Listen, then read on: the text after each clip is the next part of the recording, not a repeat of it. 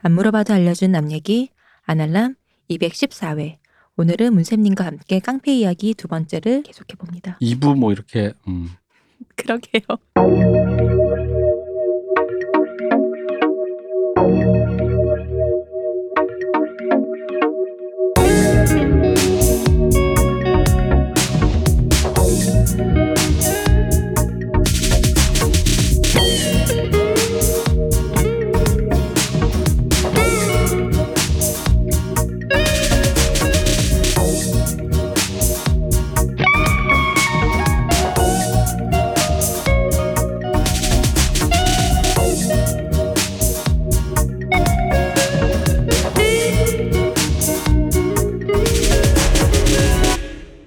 뭐 두 번째 뭐 이렇게 애드립을 자꾸 해요. 모르겠어요.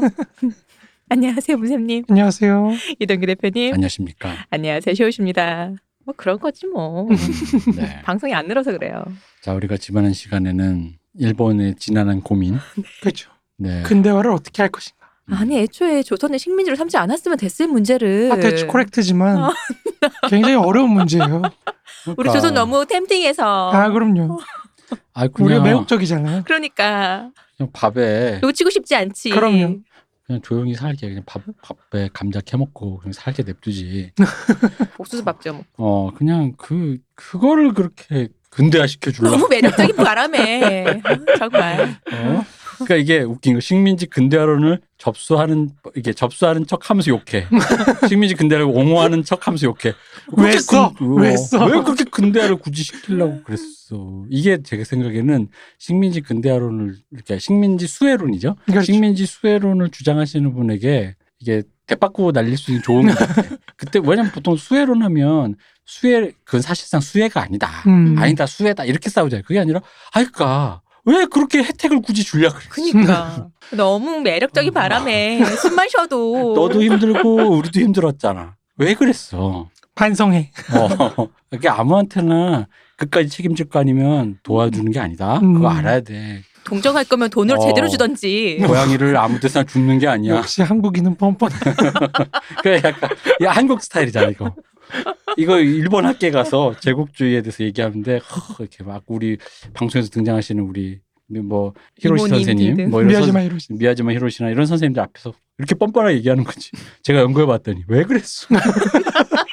표정. 이 표정을 내가 전달해주고 싶다. 쭉 들어보니까 어, 왜 그러셨대 어. 아니 그러니까 혜택? 아 오케이 혜택. 그러니까 왜 혜택을 주냐고. 네, 이 표정을 전달해주고 싶다. 그러니까요 난 어, 그게 가끔 이해가 저도 안 돼. 아쉬워요 어, 음. 너무 아쉽네요. 어. 그 혜택을 받는 바람에. 이해는 해 어. 나의 매력이 있으니까 근데 왜 이러세요? 우리의 매력이 있으니 오늘- 오늘 이해는 해 어. 여기서 세 명만 불러오면 되니까 그 혜택 때문에 음. 히로히토도 힘들고 메가드도 곤란하고 우리도 곤란하고 제일 말하면 안 되는 것들만 막 말씀. 아 요렇게 말하는 순간 이게 이제 그 이- 이쯤 돼야 수혜니 근대환이라는 음, 그렇죠. 말이 무해가 되면서 그냥 그런 일이 있었다가 돼요. 음. 사실 그래야지 그, 아 그런 일이 있고 나서 이제 우리가 우리 방송의 원래 취지대로 냉정하게 얘기해 보자가 되는데 우리 알잖아. 굉장히 이게 뭐, 뭐 있어 우리가 매력적인 바람이 어디다 있어 음, 이유 없어요. 그쵸. 사실은 이유 없어요. 근데 저는 듣다 보면 이론적으로는 식민지의 그 작동 원리 뭐 이런 거 제국주의 작동 원리지만 듣다 보면 하다 보니. 음, 하다 보니. 그러니까 방금도 우리 조선 총독부의 그 총독부 사람과 우각기 총독 말씀하시네. 예, 네. 총독과 저 내지 사람의 그 갈등 보면서 참 저기 뭐라 그러지 이게 이런 말 여기다 대면 너무 반역적이겠지만 그 어떤 그러니까 선조를 바라보는 이순신의 마음 같은 남쪽에서 이렇게 딱 있다가 남도수군을 하고 있다 보니 위쪽 사람 보면서 예, 여기를 내가 어떻게 해야 되겠는데라는 동성혁명을 했었어야지 그때 음. 그런 그런 느낌이 같은 이씨인데 뭐 어때 음, 그러니까 동성혁명요? 그런- 그러네요. 동성혁명. 어, 너 역성혁명 하지 이 말이 이상해지는데. 동성혁명 하자니까 선도 사랑한다고. 약간 이제 그런 쉬라면서 생각이. 내가 내가 다 이 역경을 헤쳐줄게 음. 음. 아까 그러니까 하다 보니 그렇게 되니까. 근데 사실 각자는 각자의 이해에 충실할 뿐인 거잖아요. 그렇죠. 그리고 또 네트워크가 그렇게 뭐 네트워크 그리고 흔히 말하는 공론화장이 없으니까 음. 그 각자의 그거를 이해시키는 또 장이라는 것도 없는 거고 아니 뭐 조선총독부가 그냥 말만 잘 들으면 되지인데 뭐 이런 이타저타한 이런 디테일을 내가 알게 뭐야 사실. 음. 그 뭐 써서 보내면 편지로 보낼 거 아니야. 그죠. 아니면 사람이 하나 건너오든가. 그 뭐 뭐야 그게. 그러니까 이게 어려운 거예요. 이게 그러니까 사실 다 각자 자기 생각만 하고 음. 그러니까 그리고 심지어 근대화의 어떤 대상이 되는 조선인들도 다 지밖에 몰라. 음. 아. 다 지 생각만 하고 나한테 이게 이득인가 이 생각만 하고 있으니까 이거를 전체를 사실 누군가 컨트롤한다는 건 사실 불가능하죠. 그러니까 가- 그냥 그러니까 망하는 거예요. 결론은 그냥 망하는 거죠. 폭발. 그렇죠. 폭발하는 거죠. 그러니까 조선은 음. 어 이쯤 되면 갑자기 철인왕후에게 동갑내네. 그런- 그럴 나라였어. 왜 네, 그렇게 잘만 써주셨으면 되는 거였구나. 음. 아 그렇죠. 네. 그러니까 서로 서로 어려웠다. 그래서 많이 어려웠다. 어, 근데 그 중에 서로 너무 매력적이었다 우리가. 음. 네. 그렇죠. 그래서 왜, 왜 갑자기 얘기가 여기로 했는지 아, 모르겠지만 네. 아 그래서 그러니까 아무튼. 음. 이제 그래서 서로 어렵다 보니까 아, 어. 잘 살아보겠다고 주먹을 쥐는 애들이 나온다 이 얘기입니다. 그렇죠. 네. 이게 살기가 어려우면은 진짜 법보다 가까운 게 주먹 아닙니까? 네. 그러니까 이게 바로 주먹으로 이득을 보려는 사람들이 나오는 거죠. 그리고 더 당시에 뭐 좀 일을 좀 해볼라 해도 일할 데가 없잖아요. 이럴 데가 없죠. 네. 이게 채만식 소설을 제가 자주 언급하지만 프롤레타리아트도 조차도 되지 못하는 상황인 그쵸. 어, 거예요. 아, 내가 뭐 저항을 자본에 저항을 하고 뭐 해야 되는데 음. 저항 좀 뭐 프롤레타리아트 고용이 돼야 저항을 하지. 그니까요. 그 소설인가 레디메이드 인생인가? 맞습니다. 레디메이드. 예. 거기 보면 자기 아들 음, 공부 안 맞아요. 시키겠다고 여기 떡집인가 어디죠? 거기가 그 공장인가 뭐 공장인가 어디에다가 애를 맡기면서 얘는 그렇게 키우다가 아버지는 음. 그 룸펜인데 그러니까 음. 약간 지식인인데 대학까지 졸업한 네. 일본 유학까지 갔다 온 일자리가 없으니까 네. 이렇게 배워서 무슨 소용인가 음. 식민지에서의 지식이라는 게 무슨 의미인가? 그렇죠. 그렇죠. 일자리 지금만큼 무슨 직업군이 많은 것도 아니고. 그러니까요. 네.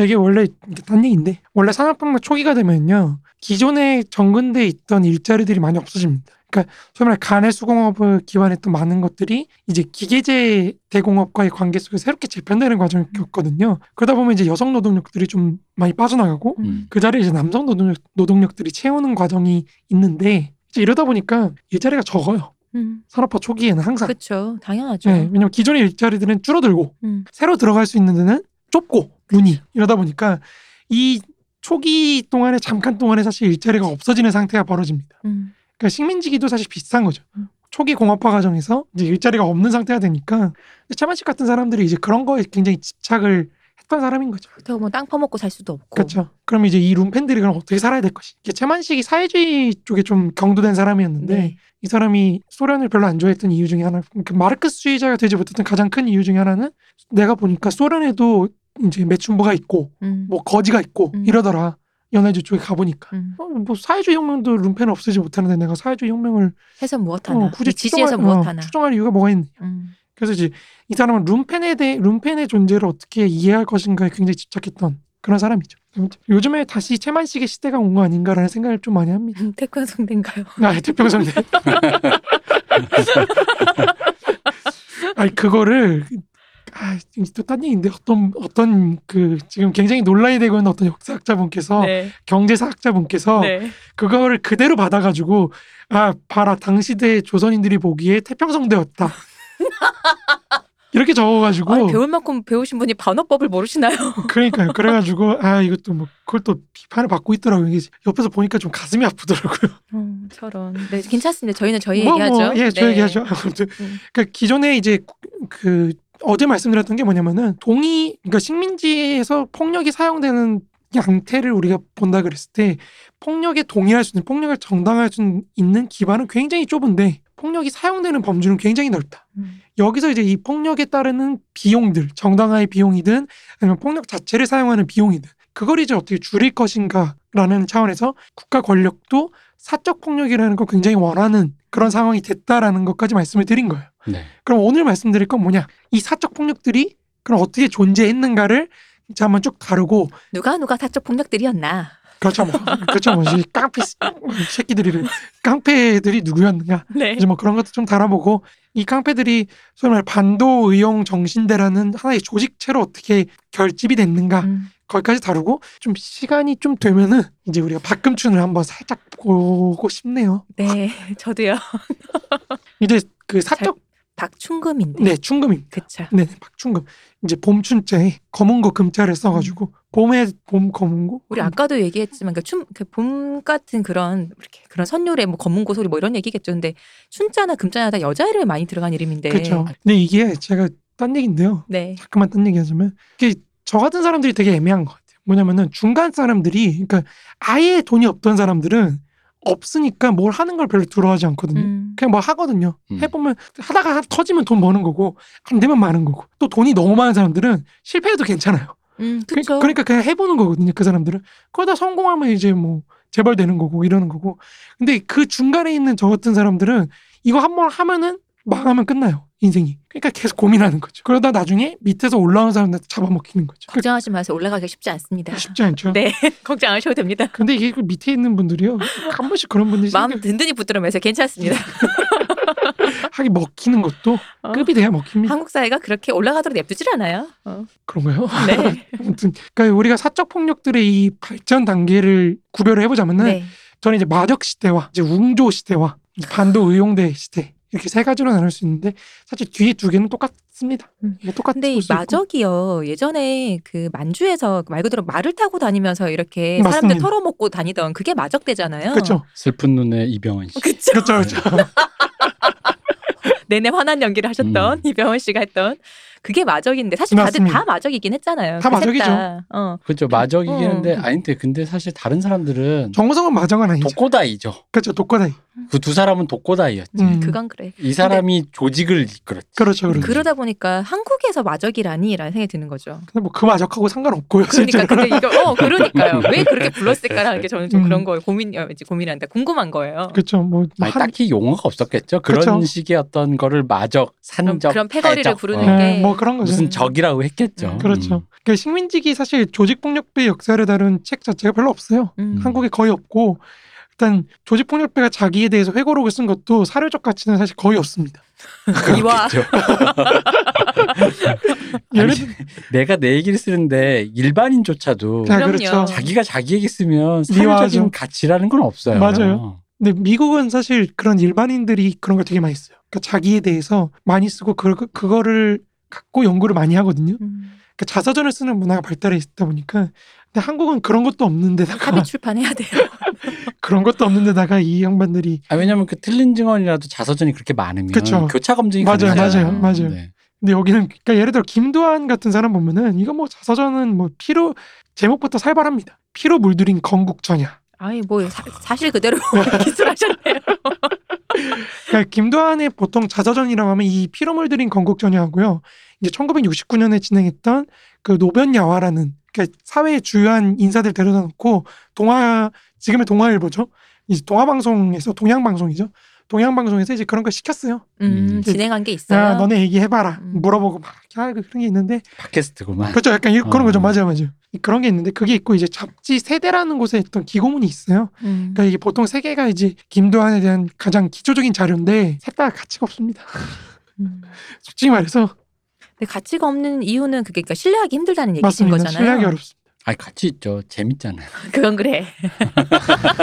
재미는 있지. 재미있죠. 김도환에 대한 재밌는 얘기가 많습니다. 노벤야는 근데 지금 인터넷에 올라와 있어요. TV가. 어. 음. 그 제가 여기다가는 링크를 25번에 주석에 달아놨는데 네.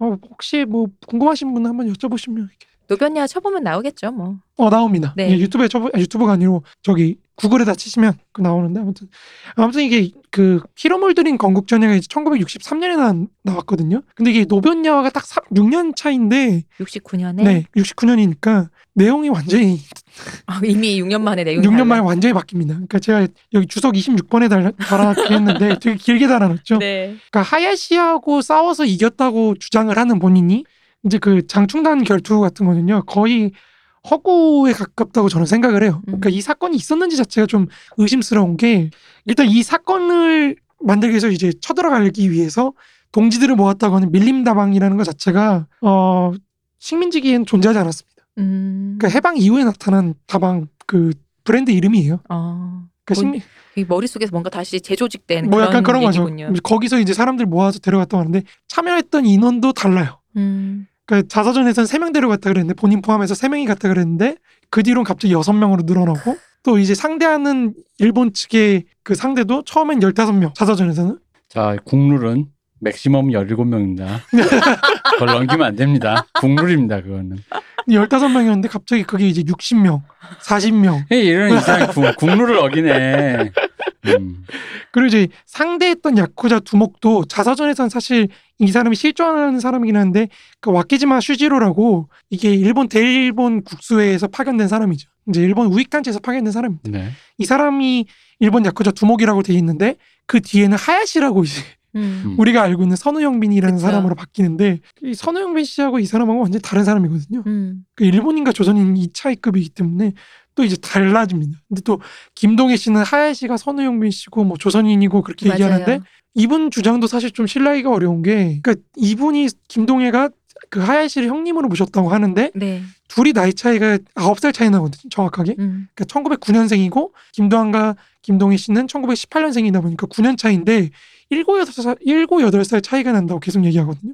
근데 또 김도환이 얘기했던 노본야화에서 보면은 하야시는 50대 후, 50대 정도 되는 사람이에요. 하야식 한 명이 아닌 게 아닐까? 머리가 희끗희끗했다고 하거든요. 음, 새치가 일찍 와서 그뭐 그럴 수도 있고 뭐 우리가 보진 않았으니까. 한세명 있는 노안이었나 거야. 보지. 세 명이 모여서 왜 조직 우리 지금 조직 얘기하잖아. 우리는 조직이야. 하! 야! 그냥 카케무샤처럼 어. 뭐, 뭐 언니가 그런 거죠. 누가 하야신지 모르게 하려고. 음. 그렇죠.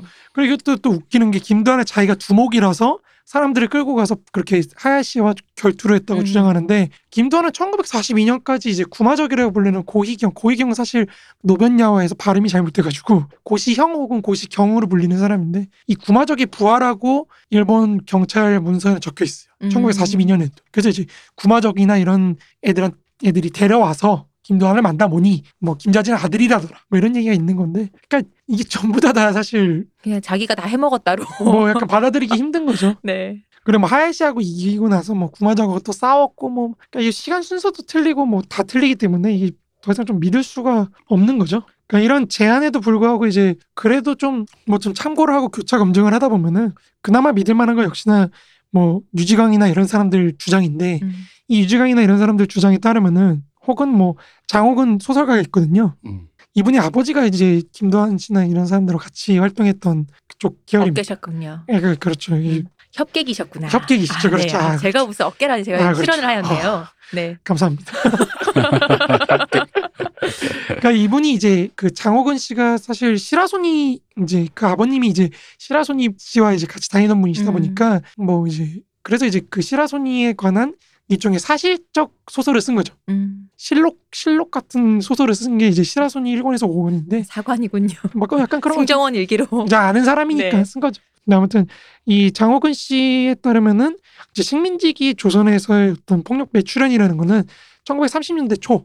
그러니까 1930년쯤에 이제 소위 마적 시대를 그 기점으로 삼아야 된다는 거죠. 음, 그 마적이라는 건 사실 구마적이라는 사람이 열어 제낀 겁니다. 네. 그러니까 이 사람이 어, 노동자 출신, 노동자 출신인데 뭐 힘이 엄청나고 뭐 김두한에 따르면 뭐 그 이게 좀 역시 과장이 심한 건데 자동차를 한 손으로 이렇게 들어가지고 자, 그 모형 모형. 그러니까, 그러니까 자동차 펑크가 났는데 이거를 이제 고쳐야 되잖아요. 그럼 빼야 되잖아요. 그 휠, 아, 네. 바퀴를 빼야 되는데 이제 한 손으로 이렇게 들고 있으면 부하가 이렇게 갈아 끼고 뭐 그랬다.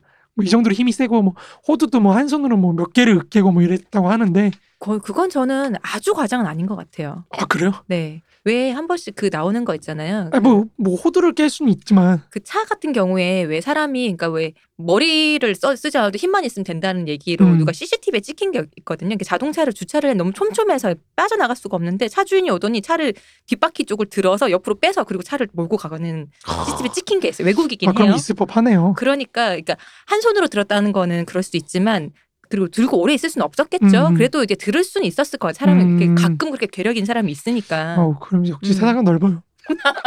아마 노동자 출신이니까 좀 더 그렇지 않았을까? 아무튼 근력이나 네, 이런 게 타고 근력이나 이런 나섰나 게 좀 보죠. 좀 타고 나셨을 것 같고 달인이었다.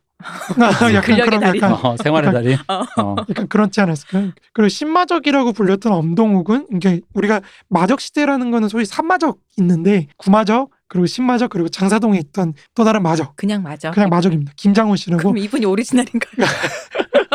구하신 사이에 하, 이게 이름 붙이기 없었구나. 그렇죠. 아, 이제- 그렇네. 그쵸. 그게 너무 슬픈 거. 어. 이분은 저 네이버에 아니 구글에 쳐봐도 사실 가수 김장훈 씨만 나오는 아 성함이 슬픈. 김장훈 씨라. 그렇죠. 슬픈 일화를 갖고 있습니다.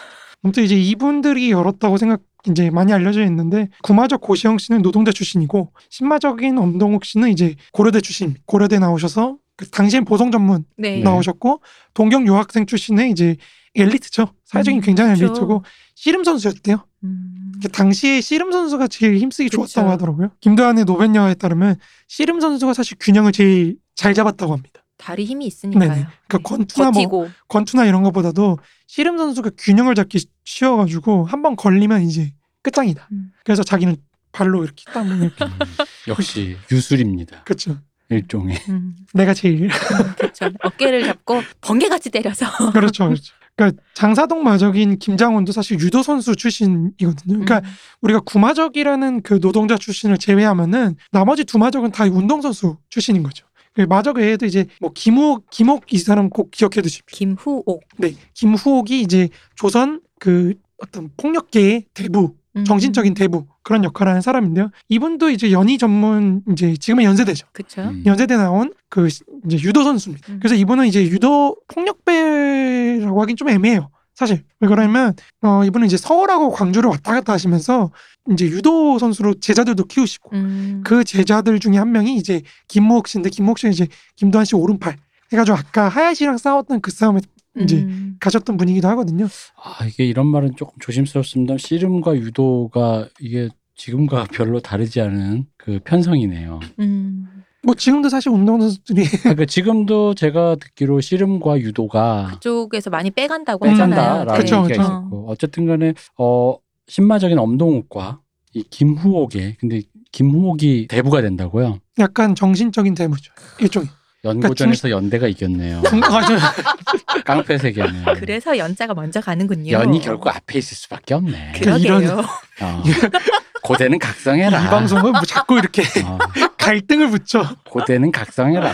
당황스럽네. 졌어 이미. 강학수로 식민지기 때부터 이미 져 이미 패배였네. 뭐 자꾸 고현전. 어둠의 세계에도 졌네. 음. 아 일단 주먹으로 졌어. 이건 좀 네, 싸움으로 진 건 아니고 싸움으로 이제 진건 아니지. 그 이제 사회적인 어둠의 세계를 그럼 정신적으로 지배한 것이 영향력이랄까. 아, 이거 이미 더 큰 거잖아요. 네, 더큰 건가? 아, 연고 범액이시네. 너무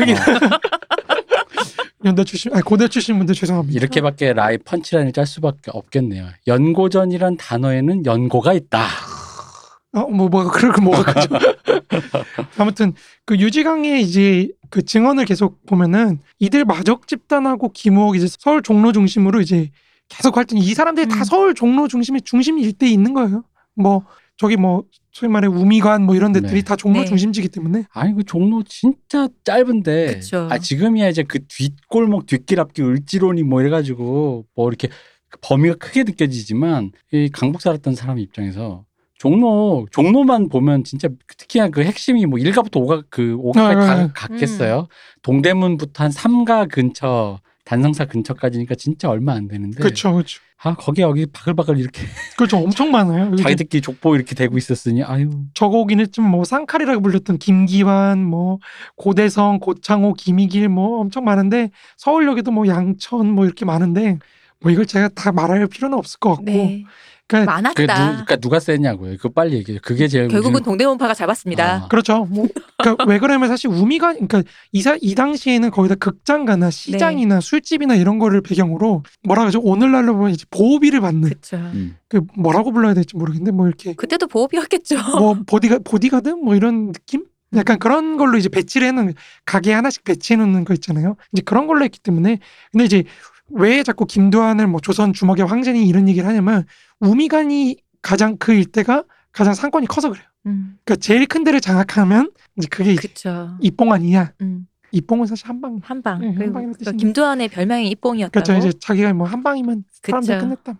에휴, 예, 그렇습니다. 여담인데 이제 돌아가신 백기환 선생님도 네. 돌아가신 분께 이렇게 말씀드리면 좀 속된 말로 좀 구라빨이 좀 있으신 분이다 보니까 이분이 이제 자기 자서전인가 거기 그 적어놓은 게 김도환과의 일화를 적어놓은 게 있어요. 네. 근데 자기가 이제 김도환을 이렇게, 아 이렇게 했다. 이렇게 뭐 이런 주먹으로 내가 이겼다. 그렇죠. 뭐 그런 적 겨룬 적이 있다. 자기가 이렇게 서울역 이렇게 쭈그리고 어. 있는데 어떤 거대한 등치 두 명이 와가지고 보니까 이렇게 뭐 시비를 이렇게 걸어서, 걸어서. 내가 후다닥 이렇게 했더니 나중에 알고 봤더니 이제 그것이 조선- 김두한이었다. 어, 뭐, 그뭐 이런 음. 에휴. 근데 백규환 선생님 연세로 보면 지는 해 라이징 선 약간 이런 느낌도 있을 수 있어요. 뭐, 젊을 때 패기로. 아, 아 그렇죠 그럴 수도 예, 있죠. 약간 이제 나이 지는 달 지긋- 뜨는 아, 해, 뭐 이런 그렇죠. 거? 아 근데 그 그렇다 그래도 아 왜냐면은 그게 그런 게 있어요. 안 그럴 것 같은 사람이 갑자기 그러니까 내가 조폭인데 예를 들어 나 조폭이야 개사를 먹고 200km까지 찌웠어. 근데 문세님이 나 싸대기 때렸어 길 가다가 차선 넘어갔다고. 그럼 약간 당황해서 이게 팰 생각을 못 하거든. 아, 뭐 그럴 수도 있을 것 같네. 내가 뭘 당한 거지? 그럼 그럴 수 있죠. 백현 선생님 진짜 호통치면서 미씨 뭐 하는 거야 이러면서 그런데 어 이- 이거 깜짝이야, 뭐, 어, 이런 그런 거죠. 그럴 수도 있고. 예, 지금 뭐 다들 구라빨들이 있으셔가지고 고인의 말씀을 믿어봅시다. 네, 믿겠습니다. 아, 아무튼 잠깐 김두한은 고인 아니에요? 유주관 고인 아니에요? 왜그 고인 중에서 왜 선별해서? 어. 내가 언제 한 고인 말씀만 믿는 데나요? 고인들의 네. 말씀을 믿어봅시다. 아무튼 이제 김호욱 같은 사람은 약간 유도 선수로서 후진 양성에도 좀 힘을 쓰고 YMC 활동도 하고 예. 이래가지고 연세대. 나중에 이제 이 YMC 그 인연이 왜 중요하냐면 이제 안재홍이나 뭐 이런 장관이나 이런 사람들 네. 연결돼가지고 이것 때문에 나중에 이제 이 조폭들이 이제 건준이나 이런 데 참여하게 되는 음, 그런 뭐 그런 게 정치 쪽으로 주먹이 나아가게 되는 길을 트게 되는 그게 김우옥 예 덕분이었다. 그렇죠 이제 그게 연결되는 거죠 그런 식으로 정치 깡패. 그렇죠 연세대. 그, 아니 아니 그렇게 얘기하면 어, 아무튼 뭐 그렇습니다 역시 학벌 중요하다. 학벌 학벌 학벌 고대 좀 딸리고. 아 이때도 서울대는 공부만 했구나. 어, 아니, 무슨 서울대 말씀하시는 판검사 거예요? 되면 그만이고. 서울대 판검사 되면 그만이니까 굳이 이럴 필요 음, 없고. 이런 이런 사람들 이렇게 판, 어. 판결해주는 음, 학벌이 인류대에 밀려서 판검사길이 막힌 사람들이 저는 아무 말도 하지 않았습니다 이렇게 되었다. 그래서 우리는 어, 결국 그러니까 뭐, 스카이에서 원래 옛날 제가 방송에도 얘기했지만 그쵸. 1, 1, 2, 3, 6 나뉘잖아요. 근데 사실 인류대라고 스카이라고 하지만 그러지 않잖아요. 서울대 붙었는데 굳이 서울대 안 가고 연대 가는 사람 없어요. 그 그렇죠 얘기는 뭐냐면 서울대가 인류고 그럼 이제 이류 그 둘이 이류인데 여기서 이제 2, 3, 6가 있었다는 거지. 근데 적어도 이 시대 때는 저는 아무 말도 하지 않았습니다 연세대가 이류였다. 저는 아무 말도 하지 고대가 않았습니다 3류였다. 어, 저와 관련 없습니다 정치랑 물을 댔다. 저분입니다 저분입니다 네. 이번 그렇게 됐다. 뭐 아무튼 저 보지 마세요 대표님. 음. 계속 동의를 구하죠 지금 아, 왜, 왜, 왜? 눈빛으로 네. 맞잖아. 아무튼 뭐 그렇습니다 1, 2, 3류를 우리 또 이런 거 좋아하자. 등수 나누는 거. 아 이 한국인들 어 아사다머가 잘해 뭐 이런 거 있잖아 김연아가 잘해 이런 거 있잖아 아그 당시에 요즘 제가 요, 요즘 2021년에 스카이를 얘기하는 게 아니지 않습니까 이 당시에 이 당시에는 뭐 네. 서울대가 인류고 둘 다 대학이 아니었기 때문에 연대가 이류고 맞아. 고대가 둘 다 대학이 아니기 때문에 삼류였다 아무튼 이 마적 시대의 주요한 특징으로는 이제 위에서 제가 말씀드렸다시피 위에서 그래. 방금 전에 말씀드렸다시피 활동 영역이 이제 보호비를 뜯을 수 있는 지역들 음. 사람이 많이 몰리는 지역 상권 지역에 음, 그렇죠. 몰려 있었던 거죠. 그런 지역에서 이제 술집 뭐 주인이나 극장가 주인이나 뭐 아니면 시장 상인이나 이런 사람들한테 뜯었다는 건데 김도환이나 이런 사람들 보면 이제 굉장히 자랑스럽게 얘기를 합니다. 우리가 쥐를 풀어놨 음. 보호비를 안 주니까 쥐를 풀어놨는데 이제 우리인 줄 알고 그 다음부터 이제 돈 잘 주더라 뭐 이런 얘기만. 어 깜짝 극장에 쥐를 풀었다고요 네, 극장에 쥐를 풀었다. 이게, 팔- 방역도 해줘 그러면 나중에. 이게 80년대 영화 직배 반대 운동을 한국 영화인들이 어, 했어요 어. 그러니까 직배를 한다는 거죠. 그러니까 원어나 이런 데서 음. 직접 우리 그때는 수입사가 수입을 해왔는데 야 한국 시장 나 직배하겠다 그래가지고 어. 중간상 안 낄 거야. 아, 직배한다 그래가지고 그때 직배, 한국 영화인데 직배 반대 운동했는데 제 친구의 아버지가 그 당시 되게 유명한 감독님이셨는데 쥐를 뱀을 뱀을 풀어서 어, 극장가에 감방에 안방에 감방에 아니 깜빵에 아, 감방에 둘 다 지금 너무 놀래가 극장에 뱀을 풀어 근데 실제로 뱀을 풀었는지 목소리도 아, 모르겠는데 목소리도 튀었어 지금 너무 놀래. 아 그래서 깜빵에 가셨다고. 아. 어, 그러니까 UIP죠 UIP 직배를 한다고 했는데 그래서 그 UIP 직배 영화를 트는 극장에 뱀을 풀었는데 어머나. 어머 어머. 실제로 뱀을 풀었는지 잘 모르겠어요. 뱀이 뭐 귀하 그렇게 뭐 흔히 보는 것도 아니고 음, 그렇죠. 도시에서 근데 어쨌든 그래서 잡혀서 음, 이 고초를 겪으셨다. 음. 뭐 찾아보면 다 나옵니다. 그게 음. 누군지. 음, 어쨌든 참 이게 네. 아 그래서 방금 쥐를 풀었다길래 극장에 그래서 아 유구하구나. 이게. 유구합니다. 뭐, 뭐 기왕 같은 거 보니까 뭐 한국에도 쥐 풀고 뭐 못 음. 푸는 건 좋아하나 봐요.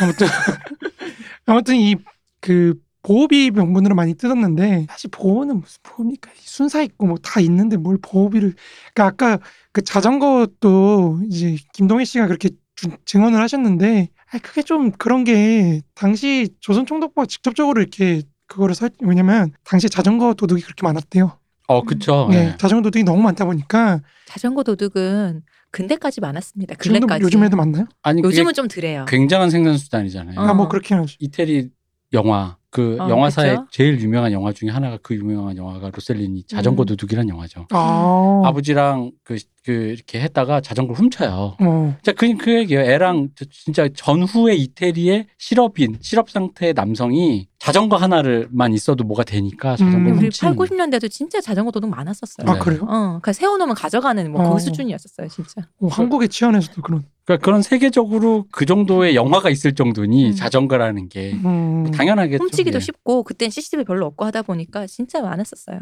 그건 잘 몰랐네. 그랬습니다. 아무튼 자전거를 너무 많이 훔쳐가가지고 뭐 1년에 1년인가 뭐 어떤 기간에 유실되는 자전거가 뭐 4,200대가 넘고 막 그랬다고 음. 하더라고요. 그 정도면 거의 뭐 이렇게 계속 돌려가면서 하는 수준 아닌가요? 누가 내 훔쳐가 나도 훔쳐서 타고 뭐 어, 이런 식으로 계속 하는 이렇게 거죠. 돌려. 어. 근데 그, 그쯤 되면 그 사, 사유화라기보다 그러니까 그치, 공동체. 공동체. 그 놓, 놓으면 계속 이렇게 알아서 어, 가져가는 네. 그런 음, 어, 따릉인지 뭐 부릉인지 그치, 알잖아요. 따릉이, 따릉이. 그거 그거 그냥 놓고 누구든지 그냥 쓰고 음. 그러니까 거의 그 정도 그 수준. 수준입니다. 네. 뭐 아무튼 그러다 보니까 그 이제 서울역이나 이런데 아예 그냥 경찰을 배치를 해가지고 음. 그거를 관리를 또 하게 해요. 이 불쌍한 경찰들 별걸 다. 해요. 이제 뭐 그런 거막 치안을 유지하는 게 경찰의 아, 업무니까요. 뭐 그렇긴 합니다만 이제 네. 자전거까지 이제 관리. 근데 이제 그걸로 돈을 받냐 마냐 이거 또 문제가 또 생겨요. 그때 자전거는 꽤 중요한 교통수단이었으니까. 음. 그렇죠. 그래서 이제 국가가 보관료를 받는 게 맞냐 뭐 이런 것도 논쟁하고 그러거든요. 자전거 얼마 전 대단했냐면요. 옛날에는 극장이라는 게 또 신문과 함께 어떤 아, 그 그렇죠, 당시 그렇죠. 매체의 중요한 거지 뉴스도 극장에서 보고 하니까 필름이라는 게 복사를 해야 되잖아요. 네. 근데 지금은 디지털 시대라 음. 그 파일을 그냥 네트워크로 쏘면 보내면 되- 되는데. 음. 되는 거예요. 하드 아니면 하드로 그냥 이렇게 해가지고 그때는 그게 안 돼서 음, 시네마 천국 영화에도 잘 나오는데 자전거가 자전거를 타신 분이 그 필름을 들고 극장으로 달려갔단 말이에요. 어. 그래서 이제 그 시간에 맞춰서 그 극장에서 자전거 그 하시는 분에게 아 그럼 받아가지고. 영화 시간에 따라서 이렇게 했다는 말씀이신. 아니죠 그게 아니라 이제 필름을 복제를 해야 되잖아요. 아, 근데 복제를 해야 물리적으로 되니까. 뭐가 아. 철도나 교통이 다 아, 있는 건 아니잖아요. 음. 그러니까 거기서부터 해가지고 이제 자전거를 타고 뒤에 필름을 메고 지금의 그 정도로 퀵과 비슷하게 어, 아, 지금 어, 어, 그 굉장히 그러니까 중요한 그러네요. 어떤 수단이었다는 거죠. 비싸기도 했고. 비싸죠. 음. 그럼 아무튼 그러다 보니까 이제 김동희 씨 말을 좀 믿기가 좀 어렵죠. 아, 어려운 미남 게 말을 믿읍시다. 젊었을 때 진짜 미남이시더라고요. 잘생기면 뭐 말에 신뢰가 있죠. 그러니까 이제 그거를 사실 이미 공권력이 관리하고 있는 걸 사- 그렇게 넘겨줬을지에 대해서도 의문이 좀 드는데 뭐, 뭐 하야시 선우영배 씨가 힘이 있었다고 하니까 또 어, 그 정도 눈 감아줬을 수도 있겠죠. 뭐 그럴 수도 네. 있겠죠. 아무튼 이런 보호비 가치를 하는 건데 궁금하지 않습니까? 누구로부터 보호일까요? 보통 보호, 보통 그 사람들한테 우리가 보호를 당해. 그렇잖아. 아 그게 아니라 아이, 그 사람 진짜 뭘 내가 나를 믿을 수가 없어. 아. 헐크가 하는 말 있잖아. 날 화나게 아. 하지 마. 그러니까 나한테 돈 주면 내가 보호해 준다니까. 내가 음, 나를 아, 그럼- 나로부터. 그렇지, 그렇지. 헐크의 말 있잖아. 아, 날 화나게 하지 그렇구나. 마. 이제 거기서 이제 뭐 음. 이제 일본인들로부터 보호를 깨달음이 해준다. 왔다. 뭐 이런 게 하는 건데 제가 볼 땐 말도 안 되는 소리고 아, 왜 날 화나게 하지 말라니. 어, 그치. 어. 그러니까 어쨌든 이 보호비를 가입하는 건데 문제의 핵심은 이제 이게 어떤 체계성을 갖춘 게 아니라 개인적인 완력, 음. 힘 그랬겠죠. 그거에 이제 따라서 한다는 하는 거다 보니까 아이고 사실 뭐 체계성도 없고 이제 그 비용도 이제 좀 뭐 왔다 갔다 하겠죠. 예, 그렇다고 정해진 게 있는 게 아니 이게 예. 무슨 정가 아니 식간이 아니겠습니까? 뭐 그랬다고 하더라고요. 무슨 장사 잘 됩니까? 올려주세요. 뭐 이런 거겠죠. 음. 그렇죠, 그렇죠. 그러다 보니까 대부분이 사실 직업을 못 구한 우리 운동 선수 그렇죠. 음. 음. 이 사람들이 이제 많이 유입이 되는 거죠. 이제 유도 선수도 많고 뭐 저기 뭐야 역도 선수도 있고 뭐 권투 선수 있고 씨름 선수 있고 뭐 기계체조 선수 뭐 이런 거 있는데 그 종목들 보면 좀 살벌하지 않습니까? 씨름 선수 뭐. 기계체조 선수다 기계체조. 너무 유려하게 그러니까 그 이제 어쨌든 이런 직업을 구하지 못한 운동 선수들이 폭력의 소유자로 이제 명동이나 종로 등의 거리에 쏟아져 나오고 음. 또 이제 뭐 식민지 근대화의 어떤 전개 속에서 좀 백화점도 세워지고 막 이런 거 보니까 이제 뭐 좋아하는 거죠. 거기서 이제 흥청망청하는 그런 분위기가 있잖아요. 그러니까 제가 여기 인용문을 적어오긴 했는데 네. 뭐지 이게 이런 분위기가 사실 50년대에도 좀 있었다고 해요. 전쟁 끝나고도 좀 전후의 어떤 그 묘한 음. 그런 어떤 흥청망청 그리고 도덕적으로 이렇게 좀 좀 누그러지잖아요. 좀 유해지잖아요, 사람들이. 제가 기억은 좀 희미합니다. 자유부인 소설에 그 분위기가 아마 잘 나와 있어요. 아, 그렇죠, 그렇죠. 자유무인 같은 거죠. 네. 그러니까 그런 분위기였던 거죠. 그러니까 여기서는 사실 주먹만 있다고 해서 뭔가 되는 게 아니라 좀 풍류도 있고 협계 협계, 그렇죠. 낭만파 아닙니까? 그렇죠, 이때? 낭만파 뭐 네. 이렇게 되는 거죠. 1세대 주먹들 낭만파니까. 음, 룸사롱에서 마이웨이 정도는 부를 수 있어야. 음. 너무 구체적인데. 아무튼 그러니까 이런 식으로 이제 사적 폭력들이 개인의 폭력의 완력에 의존해서 이제 어떤 보험이나 이런 걸 갈취하던 시대가 음. 소위 마적 시대다. 음. 이 마적 시대가 이제 첫 번째 한 단계라고 한다면 이게 이제 웅조의 시대로 넘어가는 거죠. 웅조 그렇죠. 웅조. 왕이 뭐 이거 거기 해적대대 저공세 이런 거. 아, 이거 갑자기. 조를, 조를 세웠어 조를 이게 조폭이 이제 조포가 있어 조야 어, 조 족보가 있어요. 태조도 아니고 웅조야 웅조 웅조는 좀 처, 음 들어보는. 해적대대 운간세. 아, 그렇죠. 네. 웅단세요. 이게 웅조라는 말이 어디서 나오냐면요. 1934년. 사실 근데 되게 웃겨요. 30년 초에 나왔는데 34년에 이미 조직이 되기 시작합니다. 음. 그러니까 34년 초에 이제 경성 지역에서 나타났던 굉장히 많은 그 사적 폭력들이 하나로 통일되는 그런 일이 이제 음. 탄생합니다. 그게 뭐냐면 일본의 이제 소위 말해 우익이죠. 우익인데 이제 이것도 이제 대일본 국수회라고 여기도 좀 복잡해요. 음. 계보가 이게 일본 낭인들이라 그랬을 때 아, 낭인들이 이제 대륙 낭인이 있고 중국 쪽에서 활동하는 조선 낭인이 있고 이제 일본 낭인이 있고 뭐 이런 식으로 이제 좀 갈라집니다. 낭인들이. 근데 이 낭인들이 어쨌든 원류는 이제 도야마 미츠루인데 이제 뭐 현양사라고 혹시 들어보셨는지 모르겠지만 현양사라고 이제 그런 조직이 있어요. 네 이 사람이 이제 메이지 유신 이후에 이제 그 깡패들을 다 모아가지고 그런 낭인들의 조직을 만들어서 이렇게 하는 건데 어 일본의 어떤 국가주의의 핵심에는 사실 이제 아시아주의가 있습니다. 그러니까 아시아를 하나로 묶겠다 우리가 일본이 아시아를 이끌어야 된다. 저 백인들에 대항해서 아시아가 하나로 뭉쳐야 된다는 어떤 그 중심에 일본이. 그렇죠. 있어야 한다. 물론 중심에 우리가 있어야 된다고 생각. 그렇죠. 근데 이제 그게 문제긴 한데 아무튼 그런 이제 그런 조직들이 있는데 이 아시아주의 현양사는 사실 굉장히 좀 애매한 집단이에요. 그러니까 일치성이 없어요. 체계성이 없어요. 사상적인 어떤 신념이나 이런 게 있는 게 아니라 그냥 그때그때에 따라서 되는 거기 때문에 이 현양사가 나중에 박충 우리가 뒤에서 말할 박충금하고도 연결되는데 음 관동 대지진 때 당시에 이제 조선인들을 이제 막 죽이기도 하고 네. 또 한편으로 또 조정이 구출해야 된다고 막 돌아다니기도 하고 막 그랬던 굉장히 모순적인 좀 음. 존재들입니다. 그이 사람이 도야마 미츠루 같은 사람은 이제 중국의 순원, 중국 그 이제 아버지라고 불리는 건국의 아버지라고 불리는 순원하고 순원이 이 사람한테 이제 무슨 지도를 받았다 뭐 이런 얘기가 나오는 거죠. 그러니까 현양사가 이게 지금 찾아보니까 일본 말로 아마 하는 게 좀 더 정확할 것 같은데 겐요샤 아, 네, 맞습니다. 겐요샤. 음, 겐요샤라고 해서 후쿠오카 번에 본거지를 둔 일본 제국의 범아시아주의 정치단체. 네, 그 나름 조폭이라고 하기보다는 어떤 단체네요. 무력 단체죠. 네. 일종의 정치 집단화된 무력 음. 단체. 후쿠오카면은 한국이랑 가까워서 맞습니다. 당연히 영향 끼치기가 쉬웠겠네요. 맞습니다. 그래서 이 사람들이 사실 조선을 이렇게 사랑하셨군요. 이게 뭐 사랑하신 거죠.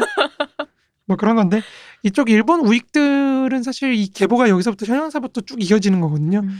여기서 이제 가면서 이제 이 도야마 미츠루의 제자인 뭐 이제 흥룡회를 세운 이제 뭐 이렇게 막 가면서 이렇게 흥룡회가 또 조선을 먹네 마네 뭐 러일 전쟁에 참여하네 뭐 이렇게 되는 거고 그, 그 사이 크라잉 프리맨 나타나고. 뭐 아무튼 그쪽하고 가는 건데 어, 이 이제 대일본 국수사가 이제 그쪽 계열입니다. 현양사 계열 중에 하나인데 이 사람들이 이제 조선의 지부를 세웁니다. 음.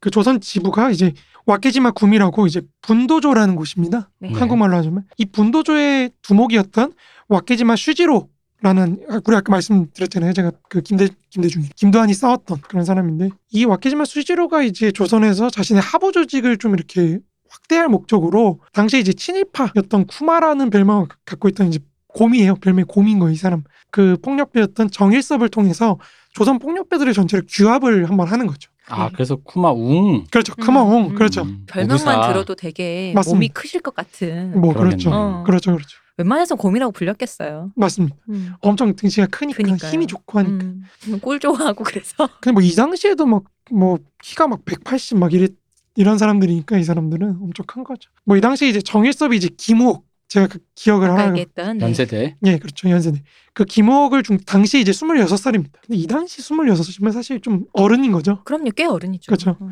그러니까 김옥을 중심으로 해서 경성에서 활동하던 폭력배들을 다 모읍니다. 음. 음. 그래서 이들의 조직을 이제 조직의 이름에다가 자기 별명에 이제 곰, 곰. 붙여가지고 이제 쿠마구미 아, 웅조. 조. 네. 이 조자군요. 네네 신생구미. 내가 네. 만든 조직 뭐 이런 조, 거죠. 조직의 조자 그래서 일본 학교 반도 조, 조잖아요. 산넨 디구미 하면 3학년 디반 네, 이렇게 되는 맞습니다. 거잖아요. 그래서 그 조를 붙이잖아요. 이게 제가 영화계에서도 이런다 그랬어요. 아 그래요? 그러니까 영화계에서도 그 구미라 그래서 음. 특정 영화 감독의 그러니까 우리를 어떤 좀 파. 라인인 라인인 어. 거지 라인. 왜 어. 우리 이경규 라인 이런 것처럼 라인인 거예요. 그래서 어.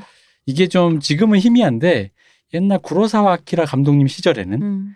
내 라인이면 내 영화에만 나와야 돼. 네. 그게 그게 제가 알기로 굉장히 근- 가까운 시절까지도 어, 꽤나 유지됐었다 그래요. 그래서 그렇구나. 보면은 되게 비슷한 배우들끼리 비슷한 계속 같이 감독 영화에 나오는. 계속 나오잖아요. 네네.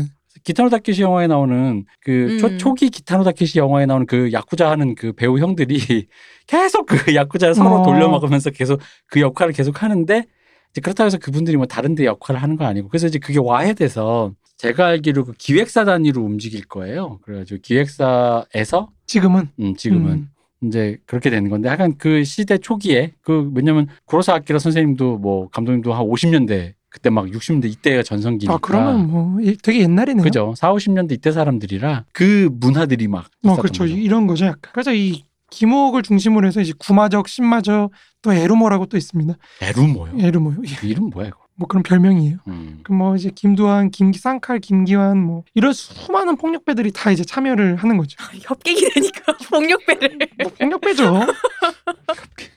근데 이 우- 웃긴 게 이제 이 와키지마 씨가 이제 통제를 하려고 했는데 역시 한국인답게 말을 안 들어.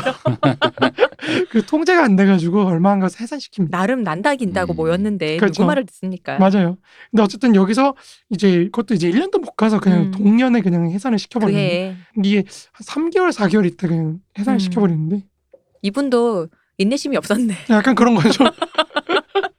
어쨌든 기목을 중심으로 한번 조직 폭력배들이 모 아니, 폭력배들이 한번 뭉쳐봤다 그런 경험이 있다. 그게, 그게 되게- 조직 폭력배가 되는 발단이 된다. 음. 그렇죠. 그렇게 되는 게 굉장히 중요하다는 거죠. 그죠 이게 모여봤다라는 거 그럼요. 있잖아 그리고 자기들끼리 어쨌든 그 짧은 시간에 서열도 정하고 뭐 해봤을 거 아니에요 음. 그렇죠, 그렇죠. 어, 중요하죠 그런 거는 이제 웅- 웅조의 해체 이후에 다시 이제 원래대로 돌아갑니다. 음. 원래대로 그냥 지역적으로 난립하는 그런 음. 상황이 있다가 이렇게 안온한 상황이 좀 이어지는 것 같던 1800 1938년 이제 다시 일본이 이제 전시 중일 전쟁을 하면서 전시 총동원 체제로 바뀌기 시작하니까 여기도 이제 폭력배들의 세계도 바뀌기 시작합니다. 음. 이제 격반이 나오기 시작하는 거죠. 구마적에 이어서 이제 최초의 어떤 영화관, 우미관을 관할하던 에르모 조성 조병 아니, 조성변이 병으로 사망. 그리고 이제 구마적에 이어서 이제 또 나머지 종로 일대를 관리하던 김기한이 아, 순사를 폭행했다는 죄로 갔다는 말도 있고 음. 순사하고 술을 먹는데 이제 순사 술에다가 오줌을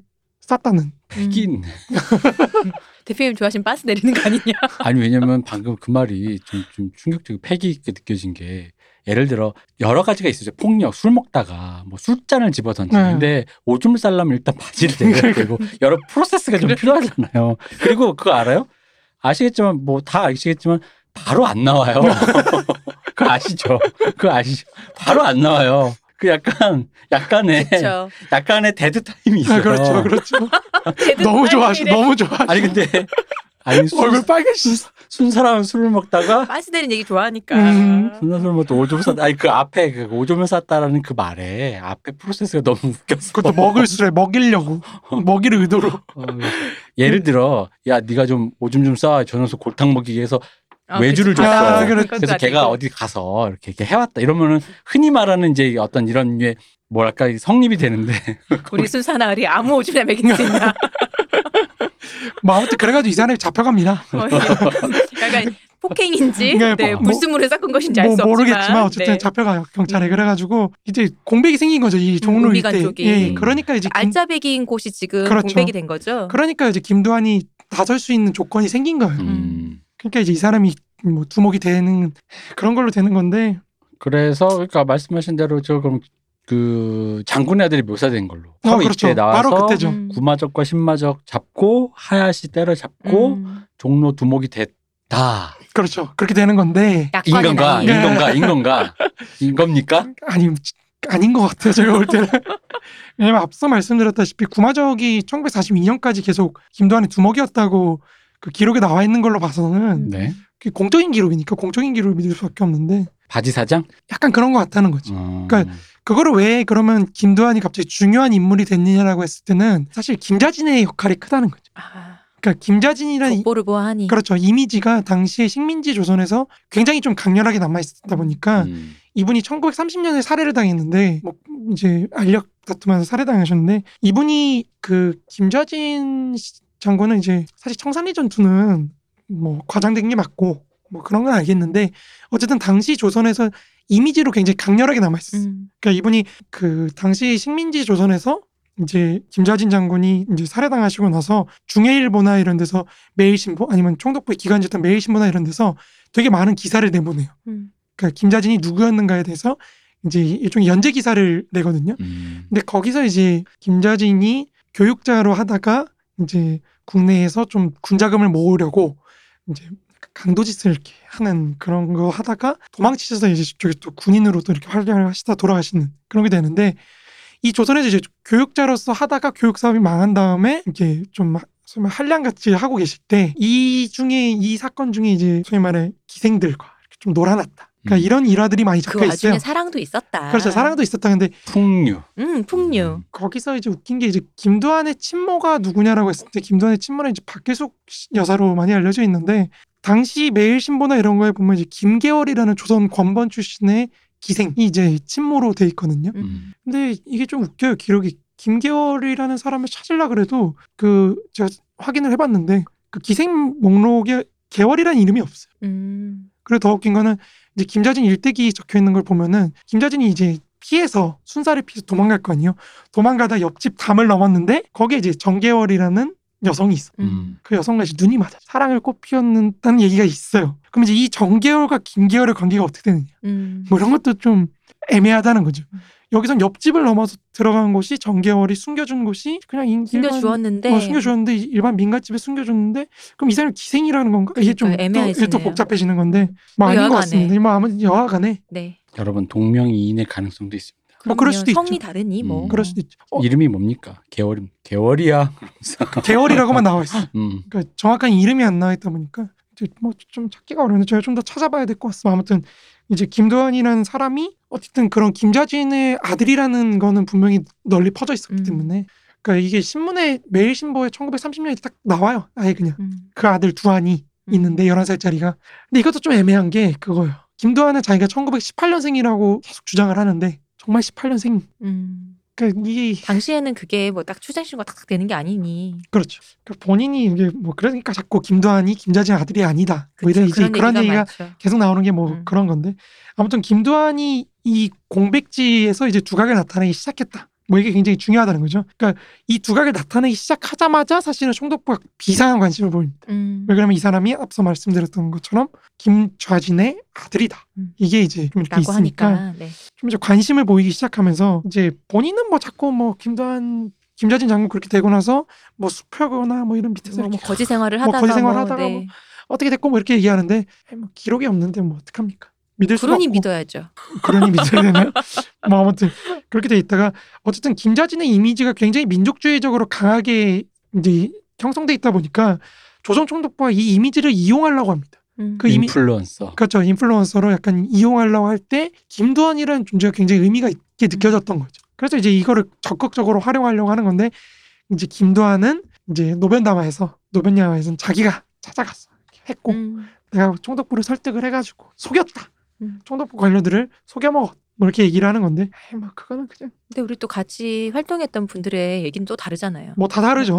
다 달라가지고 근데 그분들을 총독부에서 불렀다. 어. 그러니까 앞서 봤듯이 이제 동의 기반이 굉장히 협소하다 보니까 그러니까 그리고 업무의 범주는 너무 넓다 보니까 총독부로서는 이제 전시 체제로 전환을 시켜야 되는데 음. 이 동의를 이끌어내기가 굉장히 어려운 거예요. 이게 작동이 안 되니까 이미 왜냐면 예를 들어 노, 노동력을 동원한다 그랬을 때 이미 식민지 조선도 노동력이 없어요. 음. 농촌의 과잉 인구가 뭐 많고 어쩌고저쩌고 그거는 1920년대 얘기고 이미 다 만주를 떠났고 떠날 사람들은 혹은 일본으로 갔고 뭐 이러다 보니까 조선에서도 이미 노동력이 없는데 그걸 이제 강제로 끌고 가려고 하다 보니까 우리가 지금 강제 연행이라고 갖고 있는 그 이미지가 떠오르는 거예요. 왜냐면 징병의 뭐 어떤 이미지 징용. 징용가요. 그렇죠. 네. 왜냐면 배당은 됐거든요. 숫자 수. 그렇죠. 근데 이 마을에 몇 명? 그렇죠. 인원을 몇 명을 데려와라라고 돼 있는데 그러면 그거를 수행할 인력이 또 있어야 되거든요. 그렇죠. 그건 안 줘. 그건 또 돈이 드니까 그건 또안 줘. 자발적으로 오셔야죠, 여러분. 그렇죠. 그러니까 이제 동네 뭐 어르신들 이렇게 동원해가지고 저기로 와보래요. 그 갔더니 갑자기 문 닫고 음. 끌고 가. 뭐 이렇게 돼. 이런 강제 연행의 상태가 되는 거고 또 막상 그렇게 끌려가셨던 분들도 내가 뭐 하는지도 모르고 끌려가다 보니까 도착했더니 갑자기 나한테 황국 식민이 래 당신은 황국 식민이고 조선의 어 해방을 위해서 당신이 그렇게 해야 되고 뭔데요 이렇게 끌려가는 거고 또 뭐 나중에는 노인이나 애까지 막 데려가요. 없으니까. 없으니까 그러니까 음. 숫자를 맞춰야 되니까 그러니까. 음, 데려갔는데 갔더니 병 들어 있어. 요 음. 그러니까 다시 조선으로 돌려보내고 뭐 이런 일들이 많다 보니까 이게 나중에 일본에서 어떤 말이 나오냐면 이 조선인 보내지 마라. 음. 보내봐야 이 쓸모도 없는 걸왜 자꾸 보내냐 뭐 이런 얘기가 나오는데 도노무라 이제 마사루 씨의 이제 조선인 강제연행이라는 책을 보면은 그런 게 굉장히 잘 나와. 특히 이제 많이 도망갔다. 음. 도망가고 막 이러다 보니까 이런 도망가는 사람들을 사실 어떻게 처리할 것인가가 굉장히 문제가 되는 거죠. 이 도망가는 사람들을 감시를 해야겠는데 그리고 조선 내부에서도 일하는 사람들을 감시를 하고 도망자를 이제 추노처럼 쫓아가서 잡아오고 뭐 이런 걸 시켜야 되는데 그런 거를 하기에 돈 들일 수는 없어요. 행정력은 이미 한계예요. 음. 그러니까 이거를 외주를 줄 사람으로 사실 당시 이미 뭐 어느 사회나 그렇지만 폭력배들은 계속 사회에서 말썽을 일으키기 때문에 이 말썽도 좀 해소할 겸해서 이 사람들을 하나를 모으기 시작합니다. 그리고 특히 조선 내에서도 노동력이 너무 부족해지다 보니까 이- 이 폭력배라도 데려가 써야겠다라고 한 게 너네는 왜 놀아? 그렇죠. 젊은 장정들이. 맞습니다. 그래서 이제 이런 상황에 아예 징용을 할 생각을 해요. 음. 그러다 보니까 이 소문을 들은 김도환이 걱정이 되는 거죠. 내가 전선에 끌려가면 어떡하지? 음. 음. 그러니까 이러다 보니까 일진의 이사였던 이제 오병철 나중에 오정방이라고 이름을 바꾸는데 이 사람으로부터 이제 얘기를 듣는 거죠. 조언을 들어요. 경성 지역의 어떤 폭력배들을 동원하려는데 지금 총독파 그런 계획을 세웠는데 만약에 그거를 벗어나고 싶으면은 뭐 자체적으로 니네가 한번 조직을 만들어서 갖고 와봐. 뭐 하는 단체 뭐 이런 어, 거. 어. 뭐 하나 단체를 하나 만들어 와봐. 음. 충성을 한번 보여줘봐. 이렇게 얘기를 들으니까 병역 특례 그렇죠. 업체를 하나 세워라. 그 뭐 음. 약간 그런 거죠. 그 그러다 보니까 바로 이제 박용식하고 상의를 해가지고 김두한이 단체를 만듭니다. 그리고 그 자신이 이제 직접 이제 뭐, 뭐 총독부 경무국장을 설득을 시켜가지고 뭐 어떻게 어떻게 했다고 하는데 그건 제가 볼 때 조금 믿을만하기 좀 어려운 것 같고 그 다른 분들의 그 증언에서는 총독부에서 불러서 그렇죠. 너네가 이제 너네도 이제 징병될 거, 너도 징용될 거야. 근데 하기 싫으면은 요거 만 이런 거 만들어 봐봐. 사람들 모아갖고 그럼 우리가 징용은 빼줄게. 그렇죠. 대신 이런 일 해줘라고 했다고 또 하잖아요. 그렇죠. 그러니까 좀 알 수가 없는 곳 미궁으로. 음. 그래서 이제 총독부 어쨌든 총독부 산하에 경성특별지원청년단이라는 조직을 만듭니다. 음. 그 이- 여기에 이제 김도환이 좀 이렇게 좀 영향력을 행사를 했다. 탄- 단체가 탄생 단체가 탄생하는 데 있어서 뭐 그런 얘기를 하는 건데 근데 이제 여기서 예로 들면서 뭐 얘기했던 게 좀 웃긴 게 당시 이제 큐슈에서 탄광촌에서 조선인 노무자들이 사고를 쳐가지고 이제 폭발 사고가 일어나고 막 그런 건데 이제 김도환이 이제 그걸 예로 들면서 이 사람들이 못 배워가지고 가스가 가득 찼을 때 촛불을 켜면 안 되는데 음. 거기다 그냥 촛불을 켜서 그랬다. 그거를 사실 못 배워서 몰랐을 리는 없을 것 같고 뭐 아무튼 그러다 보니까 이제 그런 식으로 살때를 자기가 교육하는 단체를 만들겠다는 명목하에 만들었다고 얘기를 합니다. 본인도 본인도 못 배워먹었는데 아무튼 근데 이 단체의 구성원의 거의 절반 이상 그러니까 65%가 사실 전과자예요. 음. 음. 그러다 보니까 총독부도 사실 이 사람들을 뭐 징용을 그러니까 노무자로 사용할 생각은 별로 없어요. 아 이거는 그쵸 군대도 그렇잖아요. 음. 군대에서도 신병 받을 때 보면 그러니까 그렇죠 맞아요 네. 검사하잖아요. 검사하잖아요. 그래서 흔히 말하는 요즘은 좀 완화됐지 옛날에 뭐 우리 흔히 말하는 성소수자 그리고 음. 이제 전과자 그리고 전과자를 색출하는 방법 폭력 조직 가담자 음. 그런 걸 색출하는 방법 중에 이제 문신이 문신. 있거나 그렇죠, 뭐 그런 그렇죠. 그런 사실 그럴 수 있죠. 그런 집단의 스트레스가 많은 군대랑 비슷하잖아요. 그렇죠. 그러니까 그런 집단의 스트레스가 많은 상황에서 이런 사람을 보냈다가 음 무슨 일을 그쵸. 벌일지 모른다. 맞습니다. 통제가 되지 않으니. 그쵸. 실제로 사건 사고가 있었대요. 음. 그래서 이제 총독부도 내보내면 안 되겠다. 뭐 그랬다고 하더라고요. 아무튼 그래서 경성특별지원청년단이 이제 이거를 기반으로 해서 1944년 봄에 이제 약 300명 정도의 폭력배를 본인 주장에는 뭐 6천 명, 만 명 뭐 이렇게 얘기하는데 그렇게 폭력배가 많았다고요? 만명? 뭐 이렇게 웸블리야? 퀸이야? 뭐 이게 말도 안 2천만 중에서 만 명이면 경성의 웬만한 청년들은 다 폭력배였다는 음. 그렇죠. 얘기잖아요. 음. 그렇게 되기 때문에 거의 웸블리네요. 그렇죠. 김두한이 올라가서 에로 이랄이랄이로 그래서 아무튼 이 300명 정도 기반에서 반도 의용 정신대라는 조직을 만듭니다. 음. 그러니까 이게 이제 어용단체죠. 지금 네. 음, 보면은 아이고 참 이 어용 단체 갖고 이제 뭐 조선 국내에서 이제 약간 강제 노역을 하긴 해요. 실제로 뭐 철도 건설하거나 이런 거에 음. 근데 이거는 사실 거의 수익성 사업입니다. 음. 그러니까 본인들이 뭐 공짜로 제공한 건 아니고요. 폭력이 그렇게 되는 거고 여기에 뭐 이제 사실은 친일파였던 장명원이라는 사람을 중심으로 해서 뭐 총무부장의 김옥, 김기환, 뭐 노점윤, 김남산 뭐 이런 사람들이 이정재 우리가 나중에 알게 될 이정재 이런 사람들로 구성된 어떤 조직성을 갖춘 단체가 만들어지는 건데요. 근데 여기 김도환이 사실 간부가 못 됐습니다. 음. 음. 이게 장명환이 굉장히 반대를 했다고요. 장명환이 음. 김도하는 굉장히 폭력적이기 때문에 그럴 수 근데 폭력배들 뭐하는데 폭력적이라는 걸 이유로 이게 좀 웃기긴 한데 뭐 그냥 사이가 안 좋았던 것 같아요. 아마 제 생각에는 급이 안 맞아서 그런 것 같아요. 음. 왜냐면 김도한의 그 두목이라고 했던 구마적도 간부가 못했거든요. 음. 그러니까 그러다 보니까 이제 좀 급, 밑에 사람 올릴 수는 없죠. 그 예, 약간 급이 안 맞아서 그런 게 아닌가. 아무튼 이들 반도 정신 의용들은 이제 강제 노역만 한 게 아니라 사실 일진이나 시천교라든 어떤 그런 단체들로부터 돈을 또 얻어요. 음. 돈을 또 울건해가지고 또 재산을 얻어가지고 또 유성연예대라는 연예대를 이제 만든 가수들 이런 거 모은 거 연예인 집단 그렇죠 연예인 집단 네. 그런 걸 이제 끌고 다니면서 또 돈을 받습니다. 끌고 다녀. 네. 아 이게 드디어 한국 어. 영화사에도 적혀 있는 네. 그렇죠 바로 유성연예대 그렇죠 아, 나왔습니다. 이게 이제 해방 이후에 이제 조직폭력배들이 연예계에 주로 진출하게 되는 음. 그런 중요한 계기가 돼요. 저희 아버지 세대의 그 화류계 환타지가 다 그렇죠. 여기서 온 거죠. 화류계에 그렇죠. 대한 잘못된 인상, 깡패와 술집 음.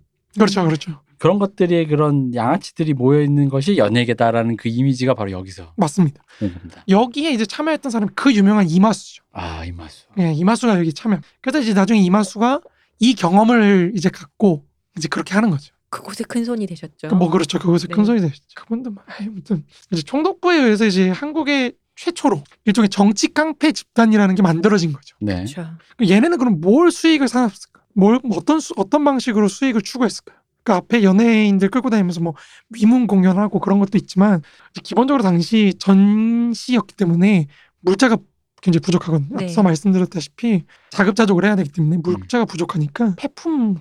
네. 수집을 고물. 그렇죠. 그걸 엄청 열심히. 거기에 이제 그런 금속이라든지 폐품이라 이런 걸 회수하는 사업에 끼어든 거죠. 이거야말로 전형적인 나와바리 사업이니까 어, 뭐 그렇죠. 이게 왜냐면 공장을 해서 뭐 네트워크로 뭐 이렇게 세- 내, 다파는 산업 종류의 사업이 아니잖아요. 그렇죠. 그렇죠. 설마 지역구가 필요하잖아 요 일정 지역구. 그러니까 나와바리가 그러니까 당연히 이게 이권이라는 거에 다른 것과 뭐라 그러지 충돌이 있을 수밖에 있- 없겠네요. 그렇죠. 약간 건원돼서 이제 단체별로 이렇게 좀 음. 음. 그런 것도 있고 어 이제 거기에 참여해서 할 때 사실 제일 문제는 공출에 참여했다는 거죠 이 사람들이. 음. 그러니까 금속 같은 걸 회수할 때 우리가 소위 말해 어르신들이 얘기하는 숟가락까지 뺏어갔어. 네. 음. 이거를 수행했던 놈들이 사실 이 사람들이라는 거죠. 음. 이 사람들 가가지고 녹그릇 있으면 가져가고 이래가 자기네들 배불리는 그런 사업을 한 건데 진짜 장명원 같은 사람은 이제 거기서 번 수익금 350원을 이제 자기 이름으로 이제 기부를 해요 또 음. 국방에다 헌납 그러니까 이제 반도 총 후진인가 뭐 그런 책이 있는데 한번 나중에 보시면은 그 일종의 세웅지만해요. 김도환 씨가 여기서 주력이 아니다 보니 아, 음. 그렇죠. 맞아요. 이거 일종의- 어용인데 여기. 어. 그러니까 자기가 주력이었으면 친일파였다느니 그런 공출을 하는데 담당했다는 음. 후세에도 두고두고 그렇죠. 욕을 먹었을 텐데 그러니까 뭐 나 그냥 군대 안 가려고 하다 보니 그런 조직에 폭력배 모으니 그냥 나도 가입했소로 그냥 문 떼고 음. 넘어가기 딱 좋은 자기는 그냥 훈련만 시키다 왔다 그쵸. 사람들 뭐 아, 이렇게 딱 좀- 얘기를 하는데 잘 빠져나가네. 아무튼 뭐 그렇습니다. 아무튼 뭐 이런 회수 사업을 통해서 이권 창출하는 것도 있었고 이제 총독부가 또 돈을 또 1만 원을 줘요. 음. 일만 환. 그렇죠. 그 정도 돈 줘가지고 또 큰 그걸로 돈입니다. 그걸로 또 이제 철도공사도 음. 해가지고 또 이권을 거기서 또 얻고. 그러니까 이 사람들 참 그 총독부의 비호와 지원 속에서 되게 많은 일들을 또 이렇게 하거든요. 그 눈이 참 밝았다. 그렇죠. 돈 뭐, 되는데 아. 눈이 진짜 밝았다. 음. 그렇죠. 그러니까 총독부가 주관하는 어떤 대중동원이나 이런 거에 참여를 해가지고 이제 소위 말해 기생해서 종속적으로 음. 기생해서 사는 그런 최초의 포- 정치 깡패 집단을 이뤘다. 사실 그렇게 눈이 밝았다기보단 아마도 사람이 너무 없으니까 사업은 계속 벌어져야 되는데 아마 이, 이런 유착 관계를 봤을 때 사람도 없고 일은 사업은 음. 벌어지니까 총독부가 현지 조선인들과의 네트워크 관계에서 어디 뭐 쓸만한 사람 없어라고 했을 때 막 먼저 불렀던 사람 중에 음. 하나였을 확률이 음, 높은 그렇죠, 거죠. 그렇죠, 그렇죠. 그러니까 약간 얼마나 그게 그러니까 좀 뭐랄까 무주공산이었나. 음. 야 여기 쓸만한 사람 없어 이런 사업을 벌여야 되는데 하면 우리도 그러잖아요 뭐 어 우리 안 하려면 이번에 뭐 예를 들어 음악을 바꿔야겠는데 쓸만한 음악가 없어 뭐 이렇게 부르는데 없어서 직접 하시고 계시 네. 없어 없어서 내가 집에서 직접 이런 띠링띠링. 어 이런 거죠 그러니까 음. 너무 슬퍼하신다. 아무튼 이제 마지막으로 하나만 지적하고 싶은 이 반도 의용대 총무부장을 맡고 있던 김옥 우리 그 연세대 김후옥. 네 김옥 씨가 이제 독립운동가였던 안재용의 제자거든요. 음. 또 이제 또 YMCA 체육부 간사를 지냈던 이제 장관이라는 분의 또 후배였어요. 그러다 보니까 이제 이 사람이 나중에 안재용하고 장관을 따라서 건준이에 참여를 하는 거죠. 네. 그러면서 이제 주먹들이 좌익 쪽으로 이제 빠지게 들어가죠. 되는 거죠. 그렇죠. 그래서 김도한도 사실은 좌익 쪽에서부터 시작을 해서 이제 우익으로 넘어와서 대한청년단이나 민청단 뭐 이런 데서 이제 뭐 사람 죽이는 그런 걸 하게 된 거죠. 그러니까 사실 굉장히 슬픈 일이죠. 제국주의 전쟁에서 이제 제국주의가 자기 전쟁 수행을 위해서 폭력을 동원했던 거를 해방된 이제 독립운동가들이 그걸 사용해서 음. 건국에 사용하고 있다는 이 어떤 아이러니한 상황. 그러니까 탄압의 도구가 해방을 위한 도구가 바뀌는 이 굉장히 아이러니한 상황이 있었다는 거죠. 아, 뭐 주먹에 좌우가 어디 있고 뭐 나라가 어디 있겠어. 뭐 아무튼 그러니까 지금까지 내용을 정리하자면 이제 근대 국가라는 거에서 처음으로 근대적인 어떤 조폭 조직 이게 이제 정부와의 관계 속에서 그리고 정부가 창출해내는 이윤이라는 그 이권 사업들과의 관계 속에서 이제 조직 폭력이 나타나고 음. 조직되기 시작했다. 뭐 이렇게 볼 수 있습니다. 근데 여태까지 했던 얘기는 사실은 좀 수동적이에요. 그 그쵸. 사람들이. 음. 그러니까 총독부가 이런 필요가 있으니까 니네 좀 이렇게 해봐라 음. 이런 거고 이런 이런 혜택을 주마. 그렇죠 이런 거고 이제 좀 능동적으로 활동했던 분이 음. 제가 어제 말씀드렸 박충금 씨. 네. 근데 박충금 씨를 얘기하려고 그랬더니 우리가 15분밖에 안 남았네요. 짧게 해볼까요? 짧게 한번 해볼까요? 네. 이제 뭐 박충금 씨는 사실 별로 자료가 없습니다. 솔직히 말해서. 그러니까 우리가 참고할 수 있는 자료도 그렇게 많지가 않고 그러니까 그래서 15분 만에 정리할 수 있다고. 한번 배포 해, 있게. 한번 해봐 한번 해보겠습니다. 뭐 안 할 수 되면 있어요. 뭐 안 되면 다음 주에 좀 더 얘기하면 되니까 다음에 한번 말씀하시면 되니까. 그러니까 박충금은 이제 1891년에 밀양에서 태어나신 분인데요. 분이라고 해야 되나? 아무튼 이 양반이 이제 15살쯤에서 러일 전쟁이 터져요. 조선에서. 그러니까 네. 일본군이 막 주둔하는데 거기서 이제 사실 알바를 뛴 거죠. 이분이. 대구에서 뭐 이제 급사로 일을 했다. 네, 그렇죠. 급사에서 음. 일을 하면서 일본어를 배웁니다. 음. 그리고 이분이 일본으로 건너갑니다. 근데 이분이 막노동부터 안 한 게 없어요. 자전거 직공도 하고 뭐 탄광 갱부도 하고 뭐 이렇게 됐는데 나고야에서 이제 인삼 판매, 조선 인삼을 판매하는 걸로 굉장히 큰 수완을 발휘를 하셨다 그래요. 음. 음. 그래서 이 나고야 전체에서 조선인 회 회장이 됩니다. 오. 근데 이분이 아마 이때도 이때부터 이미 굉장히 폭력적으로 이렇게 음. 사람을 뭐 두들겨 패고 뭐 그렇게 했나 봐요. 정확한 그런 기록은 없지만 아무튼 굉장한 수완을 발휘해서 조선인들을 장악을 해가지고 이제 조선인회 회장으로 그게 일본에 건너간 지 근 10년 만에 그렇죠. 네, 이런 성취를 1917년 이뤘으니 그렇죠, 그렇죠. 네. 엄청난 거죠. 그러니까 1차 세계 대전을 맞이해서 이제 특히 일본 국내의 노동력이 많이 부족해지다 보니까 조선인 노동자들을 이제 자기가 유통을 시키는 거죠. 음. 일종의. 음. 그리고 아마 아예- 당연한 수순이라고 봅니다. 그렇죠, 네. 그렇죠. 그러니까 조선인 사회를 장악하고 있으니까 음. 제일 조선인 사회를 장악하고 있으니까 그 지위를 이용을 해서 조선으로 건너오는 조선인 노동자들 모두를 다 이제 나 아니면 못 지나가. 음. 니네가 나 아니면 여기 일본에 들어올 수가 없어. 그러니까 실제로 다른 루트로 오는 조선인들 막 쫓아가서 두들겨 패고 막 그래요. 이게 뭐 시기마다 다르겠지만 신규코 회장인가요? 뭐 거기에 예전 아마 거기였던 것 같은데 그분의 말씀에 의하면 그 당시 이제 뭐 시기도 지역별로 다르긴 하겠지만 조선인 노동자에 대한 이미지가 좋았대요. 음. 왜냐면은 성실하다, 싸다. 싼 애들이 되게 성실히 열심히 일한다. 그래서 신격호 회장이 우유 배달을 했는데 정시에 째깍째깍 오니까 음. 사람들이 믿어 믿은 거야. 제 저 사람은 진짜 일을 정말 똑부러지게 한다. 뭐 이런 느낌이어서 롯데 창 예, 네. 신경호 회장. 사이보그 신경호. 예. 그 신경호 회장의 말에도 보면 보이지만 뭐 여- 어디든 다 다를 수 있겠지만 어쨌든 그런 이미지가 있었다라고 하더라고요. 뭐 그거는 제가 지난 시간에 말씀드렸다시피 조선에서는 또 중국인 같고 그렇게 얘기하고 그렇죠. 일본에서는 또 조선인 같고 근데 그- 결국은 이게 싸서 해요. 맞아요. 야사시해서 야사시 어, 싸서 싼 애들이 거기서 뭐라도 해 먹으려 열심히 하는 걸 갖고 성실하다. 그렇죠. 근데 근데 여기서 이제 걔들이 권리를 주장하는 순간 달라지는 어, 거죠. 이제 이 새끼 이거 왜 이래? 왜 음. 한국인 노조가 생긴다던가 음. 외국인 외노자 노조가 생긴다던가 그렇죠, 그렇죠. 그런 거죠. 그래서 이 사람이 이제 평생의 동지였던 이기동이라는 음. 사람이었다면 이 사람도 진짜 아, 아무튼 진짜 그렇습니다. 악질이죠. 악질 중에 악질이죠. 네. 그러니까 1920년에 만나가지고 상고회라는 집단을 또 조직을 해요. 여기서 하는 게 뭐냐면은 조선인 노동자들한테 무료로 숙박시설과 뭐 이런 걸 제공을 해, 치료시설, 의료시설 같은 걸 제공을 해주는 거예요. 음. 그러니까 이것만 들으면 사실 굉장히 좋은 단체예요. 그렇죠. 근데 뭐 아시겠지만 이제 음. 그렇게 건너온 사람들을 무료예요, 이용하세요 해놓고 그리로 뭐 이제 데려와 놓고는 그렇죠 얼거매는 거죠. 음. 그러니까 그렇게 모은 걸 해놓고 이 상고의 취지 기반이 되게 웃겨요. 인류 상해의 취지에 기반하여 서로 사랑하는 거에 기반해서 인류 공동의 그쵸. 사랑 이런 거에 홍익 인간에 기반해서 공존 공영의 본의를 암야를 헤매는 어둠을 헤매는 우리 조선인 노동자들을 구제에 유도해서 어? 좋은 말은 다 써놨어. 아니 좋은 말의 범위가 이렇게 큰 사람들 있잖아. 인류 이런 거 나오. 이런 애들은 다 공통적이야. 그럼요. 믿을 어, 게뭐 못 돼. 음. 그래서 민족적 차별관념의 철폐와 철저한 내선 융화를 도모 음. 하는 걸 목적으로 이제 상고회를 상해회라는 단체로 다시 만듭니다. 서로 사랑하는 그렇죠. 서로 상 음, 모임으로. 이름 자체가 아, 참 상해 이 화두개 근본 없는 네. 이 상해회가 주로 했던 게 뭐냐면은 조선인 노동자들한테 무료로 숙박을 제공해줘서 모은 다음에 일본인 자본가들한테 이제 알선을 시켜주는 거예요. 소개를 시켜 소개업 음. 일종의 소개업을 하는 거예요. 직업 소개소 오늘로 네. 치면은 그런 걸 하면서 이제 일본인 기업가로부터 알선료를 이제 받는 건데 뭐 당연히 정직하지가 않죠. 당시 이제 일본 곳곳에서 조선인 특히 여공들 여공들은 특히 뭐 힘이 더 육체적인 힘이 그쵸. 없다 보니까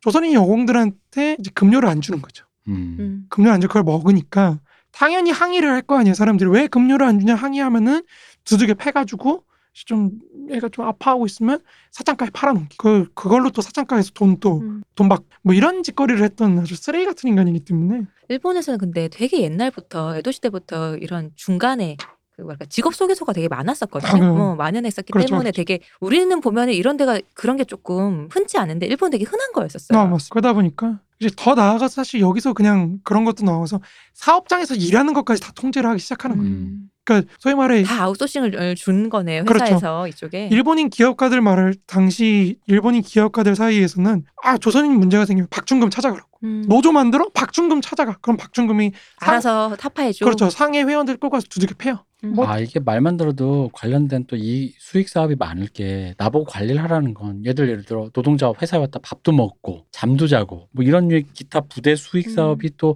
눈앞에 쫙 그렇죠, 그렇죠. 거기에다가 또 일본인 노동자들한테까지도 그렇게 합니다. 음. 일본인 사회주의자 혹은 일본인 노조 이런 거에 가가 조선인들 끌고 가가지고 두들겨 패가지고 박살내버리는 거예요. 그러니까 뭐 조, 일본인 음, 사업을 확장하는 거죠. 그건. 그렇죠. 일본인 네. 자본가들이 뭐 아주 그냥 제일 음. 좋아하는 그런 거에 돼버리죠. 이 상해가 이게 도이라는 그러니까 일본으로 넘어가는 조선인 노동자들을 장악하고 폭력을 행사해서 약간 그런 노동력 상품을 관리하고 통제하고 뭐 공급하는 그런 일종의 어떤 노동력 상품의 관리자 역할이랄까요? 음. 이런 걸 해가지고 돈을 많이 벌었는데 이 사람들이 이제 정치적으로 일본에서 주목받게 된 계기가 있습니다. 그게 바로 1923년에 관동 대지진 사건 당시에 조선인 학살이 일어나죠. 네. 조선인 대학살이 일어났는데 여기서 이제 살기 위해서 탈출한 조선인 노동자들을 수용을 해요. 음. 이 사람이 상해가. 그래서 수용해서 온 조선인들을 데리고 다시 그 학살 현장으로 갑니다. 그래서 학살 현장을 총소를 시켜요. 음. 그러니까 내가 저기서 피해 왔는데. 피해 왔는데 그걸 데리고 다시 가가지고 거기 총소를 시키고 시체 처리나 이런 걸 합니다. 그리고 심지어 조선인들이라서 죄송합니다 이런 걸 막 시켜요. 그러니까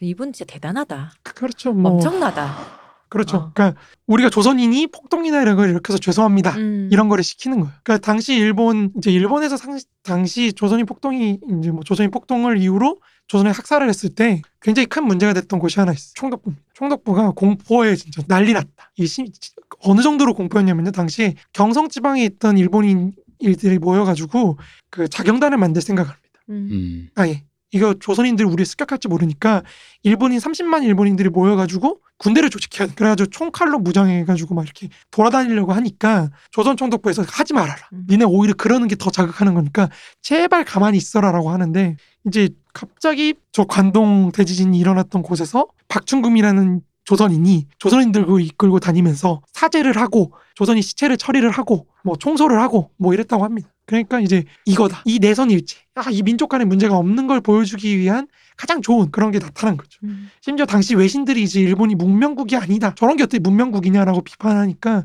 이제 뭐 근거를 내세우게 된 거죠. 조선인들 자체가 이렇게 얘기하는데 음. 뭐 이런 게 된- 애들이 미안하다는데. 그렇죠. 그런 좋은 계기를 이제 제공해 줬죠. 그래서 이제 이 사건을 접했던 조선 총독부의 치안 책임자였던 마루야마 스루키치라는 사람이 있어요. 이 사람이 오늘 얘기 못할 것 같은데 아무튼 그이 이 마루야마 스키치 아니, 스루키치라는 그 경무국장입니다. 당시 아니요 경무국장이라는 이 타이틀은 성함은 몰라도 음. 영화에서는 뭐 그냥 그러니까. 이 직책이 참 많이 등장하잖아요. 굉장히 높은 직책이죠. 네. 이 경무국장이 이제 바로 상해회에 대한 지원을 어. 이제 바로 하는 거죠. 그리고 육군성하고 교섭해가지고 이제 일본 육군한테 이- 이 상해회한테 이제 땅을 주라고 합니다. 음. 그 땅도 불화를 해주고 조선총독부에서 4만 엔 정도의 이제 가건물을 또 제공을 해줘요. 서울에. 그래서 이제 사물이 시작해 1924년부터 조선에서도 사물을 시작하게 됩니다. 음. 상해회가. 그러니까 이게 웃긴 거예요. 일본에서 그 그렇게 폭력 짓거리 하더 하고 다니던 애들이 이 조선에서도 조선에 진출하여. 그렇죠. 그걸 할 수 있게 하는 거죠. 그 대표적인 예로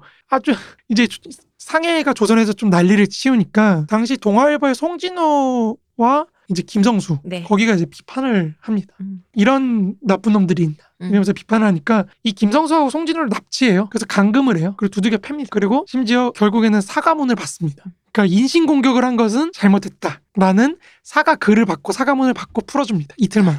그러니까 이게 죽을 뻔했다고. 그렇죠. 진짜로. 죽을 뻔했죠. 김성수 정도 되는 사람이면요. 그러니까요. 인천 김성수는 음, 조선 귀족입니다. 네. 별명이. 이 사람 자기도 받았고요, 실제로. 직위를 생각해 언론사 사주죠. 음, 대기업 대재벌이죠. 경성방직 사장이죠. 그리고 저 뭐야 대지주 호남의 대지주. 호남의 조선 최고 대지주 중 한 명이죠. 그러니까 이런 사람인데도 박중금한테 아, 그런 그렇죠 수모를 박정희한테 당한 뭐 거죠. 아무 그런 것도 못하는 거죠. 그리고 나중에 그 해에 또 바로 가가지고 또 동아일보한테 상해회 후원금 안 냈다고 또뭐 행패, 행패를 막 부려요. 왜냐면 당시에 이제 조선은 동아일보가 이제 후원금을 좀 모으거든요. 음. 음. 조선인들 도와주자 뭐 이래가지고 그게 10만 원 정도 냈다고 하는데 그 돈이 탐이 났어. 음. 아 그러니까 뭐 경무국장님이 이렇게 그러니까 뒤에서 뒤를 뒷배인데 봐주시는데. 뭐. 들을수록 이분은 아, 완전체다 진짜. 아, 이분 좀 짜릿해. 얘기 듣는데. 이게 나쁠라면 이렇게 순수한, 아, 왜냐면 우리가 역사를 우리 안하려면서 의외로요. 이런 류의 인물들을 파다 파다 보면은 약간 욕만 하기 좀 머쓱한 순간이 아, 나오는데 그쵸. 아, 이렇게 퓨어. 음. 투, 명하게 아주 순수한. 아주 아주 어, 어. 아주 순수합니다. 이분 그 소위 말해 내지와 외지를 가리지 않는 악행이 되게 많은데 몇 그러니까요. 가지만 좀 이렇게 제가 말씀해드리자면 1925년에는 오사카 방적 공장에서 일하던 조선인 노동자 이제 김병원이라는 분이 약간 좌익 성향의 단체에 이제 가입 그러니까 노조에 가입한 겁니다. 음. 네. 그랬더니 이제 상해 회원 20명이 김병원의 집을 습격을 해요. 그래서 그 가족들을 구타를 하는데 가족 중 한 분이 이제 눈알이 빠지십니다. 음. 폭행을 너무 심하게 당해요. 근데 안 잡혀요. 음. 그리고 동해 이제 4, 4월 25일에는 또 오사카에 있는 조선인 노동자들이 이제 노동연주회라는 또 단체를 만드는데 그러니까 우리끼리 좀 잘 살아보자 뭐 이런 걸 만드는데 그걸 또 습격을 해가지고 간부들을 또 중상을 입힙. 그리고 또 1926년 5월에는 또 일본 악기 회사 노동자들이 또 쟁의를 일으키거든요. 그랬더니 또 거기 또 본부를 습격을 해가지고 수십 명한테 또 중상을 입히. 그리고 또 바로 다음 달인 1926년 6월에는 또 제1조선인 노동자들이 만든 제1본 조선 노동 총연맹이라는 단체가 또 있거든요. 여기도 좀 큰 건데 여기를 또 습격을 해서 9명한테 중상을 입히고 간부들을 이제 고문을 해요. 그러니까 또 이제 같은 기간에 또 상해에 또 가입을 안 했다는 이유. 그러니까 너 제1조선인이면 무조건 상해에 가입을 해야 된 음. 이건데 음. 가입을 안 했어? 그럼 이제 조선인 토공 이제 도자기 네. 기술자들을 습격을 해서 3명을 죽입니다. 그리고 또 1927년에는 또 마찬가지로 상해- 똑같은 이유로. 예, 똑같은 이유로 조선인 노동자들한테 집단으로 폭행을 가해서 두 명을 살해합니다. 음. 또 이제 1928년에는 또 조선 조선이 이제 이거 유명하죠. 네. 조선인 무정부 단체 후구회라고 또 있는데 거기를 이제 권총 일본도 단도로 무장한 상해 회원들이 습격을 해가지고 또 이제 사, 회원들을 그렇죠. 살해하고. 회원들을 살해하고 뭐 그랬습니다. 그러니까 중무장한 조선인들이 돌아다니면서 살해를 하는데도 일본 아무런. 경찰이 아무런 제지를 하지 않아요. 음. 그러니까 이거 자체가 사실 일본 경찰들의 비호가 없었으면 불가능하겠죠. 그렇죠. 경무국장. 아까도 음. 얘기했지만. 이분 영화의 단골이잖아요. 맞아요. 그러니까 경무국장은 사실 조선이잖아요. 이거 일본에서 이런 짓을 하는데 일본 경찰이 냅뒀던 심지어 도쿄에서 음. 이런 짓을 하는데도 그러니까 식민지 조선에서도 사실 마찬가지예요. 아, 근데 도쿄에서 또 이랬다면 이걸 좀 포장할 수 있겠네요. 우리 조선인들을 죽였는데요. 아유 그거야 도쿄를 호령하다 보면 좀 약간 아 약간 그런 식으로 음. 어, 도쿄를 호령한 큰 일을 하다 보면 예. 우리 이래요? 나중에 우리 왜냐면 나중에 긴자의 호랑이도 나오고 정건영도 나오고 음. 그럴라 보면 또 그런 거죠 아무튼 뭐 근데 네. 진짜 되게 순수하지 않으세요? 아 근데 중간에 네. 좀 뭐라도 하나 좀 나와야 할 법한데 아무것도 안 역- 음. 나와. 네. 우리 진짜 안 하려면서 다룬 인물들은 다 그랬거든요 그러니까요. 머쓱한 아 그래도 이 사람이 뭔가 이런 게 있었다 우리 뭐 음. 인천 김성수도 어. 그랬고. 거의 거의 램지 볼튼 수준이야. 아, 거의 그 수준이에요. 네. 뭐 식민지 조선에서도 뭐 마찬가지입니다. 1924년 7월에 이제 하이도 소작쟁이 사건이라고 엄청 큰 소작쟁이가 일어나요. 여기 조선 그거 중에서 제일 큰 사건 중에 하나인데 이거 하니까 일본인 농장주들이 이제 요청을 합니다. 음. 우리 좀 구해줘. 하니까 바로 이제 농민회를 습격해가지고 간부와 회원들을 폭행하고 이제 강제로 소작 계약서를 받아옵니다. 너네 음. 소작 해. 도장 찍어. 어, 무조건 해! 해가지고 합니다. 그래서 이제 좀 무마되는 듯 했는데, 다음에 1925년에 또 다시 또 더 크게 수작쟁이가 또 일어나거든요. 그랬더니 이제 또 아예 또 그냥 박충금이 마을 주민들을 그냥 습격을 해가지고 농민의 자체를 해산시켜버려요. 안 되겠다. 아예 싹을 잘라야겠다. 그렇죠. 그러니까 이런 여기서 뭐 말할 것도 없이 그냥 여기서도 그냥 폭행 뭐 그쵸. 뭐 말로 그런- 했겠어요. 말로 안 하죠. 이런 사람. 그렇죠. 그러니까 뭐 아우 뭐 말도 못할 정도로 이 상해가 당시 조선에서 개입한 폭력들은요 뭐 셀 수도 없습니다. 그냥 뭐, 뭐 사건만 터지면 가가지고 두둑이 팼으니까. 근데 이게 뭐 진짜 바쁘셨겠다. 그럼요. 민족주의적 관점이 아니라도 지금도 똑같은 게 웃사람이 보기에 음. 사회 불안 요소를 정리해 준 거잖아요. 그렇죠. 네. 아주 좋은 거죠. 아, 조선이 훌륭해. 그러니까 상을 많이 줘요. 이분이 이런 눈부신 활약을 펼치니까 일본이 이제 국유지도 불화를 해줍니다. 음. 그리고 내무 대신이 장려금도 주고요. 일본 황실이었던 국내성에서 또 금일봉도 주고 음. 재단법인이 경복회라고 또 있습니다. 일본 그 단체가 있는데 거기서도 4천엔을 또 줍니다. 그리고 도쿄 시로부터는 우리 시를 깨끗하게 잘해주셨어요. 보조금도 줍니다. 뭐 장난 아니죠. 그 조선 총독부도 평안북도, 함경남도, 충청북도, 충청남도, 전라남도, 경상 전체예요. 조선 팔도 전체입니다. 약간 세스코 같은 그런 네. 느낌으로. 약간 어. 그 조선 팔도 전체 산지에 있던 광산 채굴권에 다 줘요. 아, 너 마음대로 해. 이야. 이야. 이 광산 채굴해. 이야. 아 이게 사람이 라이징하는 느낌이야. 어, 그러니까. 호랑이 등에 탄다는 느낌이 어, 진짜 이거네. 그런 그렇죠, 느낌이야. 그렇죠. 어. 그러니까 이러한 지원은 사실은 뭐 당시 조선 총독부 총독이었던 사이토 마코토 이 사람이 없었으면 불가능했겠죠. 음. 이 사람이 무기는 이 사람이 나중에 일본 제국의 수상이 되거든요. 그러니까 이제 그것 때문에 또 문제가 터지긴 했는데 아무튼 그러다 보니까 박준금도 이제 또 박준금하고 조선 사이토 총독하고 연결시켜준 게 앞서 말했던 마루야마입니다. 음. 경- 경무국장. 경무국장. 네. 경무국장이다 보니까 이제 은혜를 또 갚아야죠. 아, 우리 그럼요. 그렇죠. 동방예의지국인데. 그렇죠. 이 상해를 또 재단 법인으로 또 바꿔요. 나중에 크게 해가지고 그때 이 마루야마를 그 재단의 이사장으로 모십니다. 아, 회전문 인사. 그렇죠. 아, 자기는 부회장을 합니다. 이기동이 회장을 하고. 이 부, 또 자리에 대한 욕심도 없으세요. 그럼요. 나는 욕심도 없다. 오직 조선인들 잘 되게 하기 위해서. 조선의 세스코 역할을 내가 하고 있다. 그럼요. 조선이 아. 어. 근대화를 위해서. 정말 근데 순수하게 우리 악행을 조선인들 저지르는. 그런 사람들 아니거든. 그러니까 그런 사람인 조선인들은 우리가 이렇게 좀 처리를 해주는 거죠. 조선은 맞아야 됩니다. 약간 이런 거죠. 네 진짜 이그이 할 말이 없다 진짜. 당시에 뭐 이제 뭐 악행을 저지른 조선인들 얘기 뭐 도덕술이라든지 뭐 이런 어. 얘기 많지만 급이 달라요. 약간 범위 어, 그 손을 댄 범위 그렇죠. 관계한 사람들의 레벨. 날개를 얻은. 어. 아, 어, 뭐 그리고 도쿄 그 도쿄도와 뭐지? 무슨 황실이 뭐 어, 무슨 행한 일들의 그 중 음. 중함. 어. 이 사람이요. 지금은요. 그 일본 우익들이 식민지 문제를 부정할 때 많이 호출이 됩니다. 음, 봐라. 어, 이렇게 훌륭한 조선인이 있어. 봐라 할 때. 어, 조선 이 사람들 민, 이 사람 민족주의자다. 음. 이 사람이 파- 나중에 국회의원 되거든요. 조선인 음. 최, 최초의 조선인 국회의원에서 조선인 문제에 대해서 계속 얘기를 하거든요. 그러니까 봐라 이렇게 조선인들을 위해서 일본 제국의회에서 활동했던 국회의원이 있다. 근데 일본 위키에 적혔습니다. 뭐라 적혔냐면 근데 한국에서 매국 취급을 받. 아야 한국인들 좀 이상해. 이런 얘기 봤는데 그게 말도 안 된다는 거 이제 다 네. 우리 이미 봐, 봐서 알겠지만 그렇죠. 이 사람 제정신이 아니에요. 이 상해가 제일 열심히 했던 것 중에 하나 뭐냐면 조선인 이제 여성들을 납치하거나 혹은 속여서 음. 팔아넘기는 거, 인신매매하는 걸 굉장히 또 주요한 사업 중에 하나였습니다. 그러니까 이게 보- 이것만 봐도 뭐 사실 그러니까 이 양반은 그 조선인이라는 노동력을 어떻게 팔아먹을 수 있을까에 음. 대해서 굉장히 많이 고민을 했고 그거를 일종의 사업화를 해가지고 많은 돈을 번 사람입니다. 뭐 한편으로는 우리 조선인에 대해서 큰 고민을 하셨네요.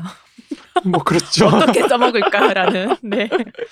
어. 그러니까 이- 이- 특히 이분이 그 흔히 말하는 노조라든가 이런 류에 자생적으로 그 민중이 음. 자생적으로 우리의 권리를 위해서 어떤 조직을 하려는 그 조직화를 분쇄하는 거가 주 목적이었잖아요. 그렇죠. 그게 그걸- 용역 용역 업체죠. 그죠. 우리나라로 치면. 음, 맞아요. 떡볶이 없고 뭐 그거 어. 한다는 아, 거잖아요. 떡볶이 없고. 어, 떡볶이 없고 이렇게 파업하는 밥못 못 올라가게 하고 어. LG도 그러면 안 돼. 그러니까 파업, 그러니까요. 파업은 하게 냅둬야지. 왜 파업을 못 먹이게. 그러니까 니네가 음. GS하고 있 음.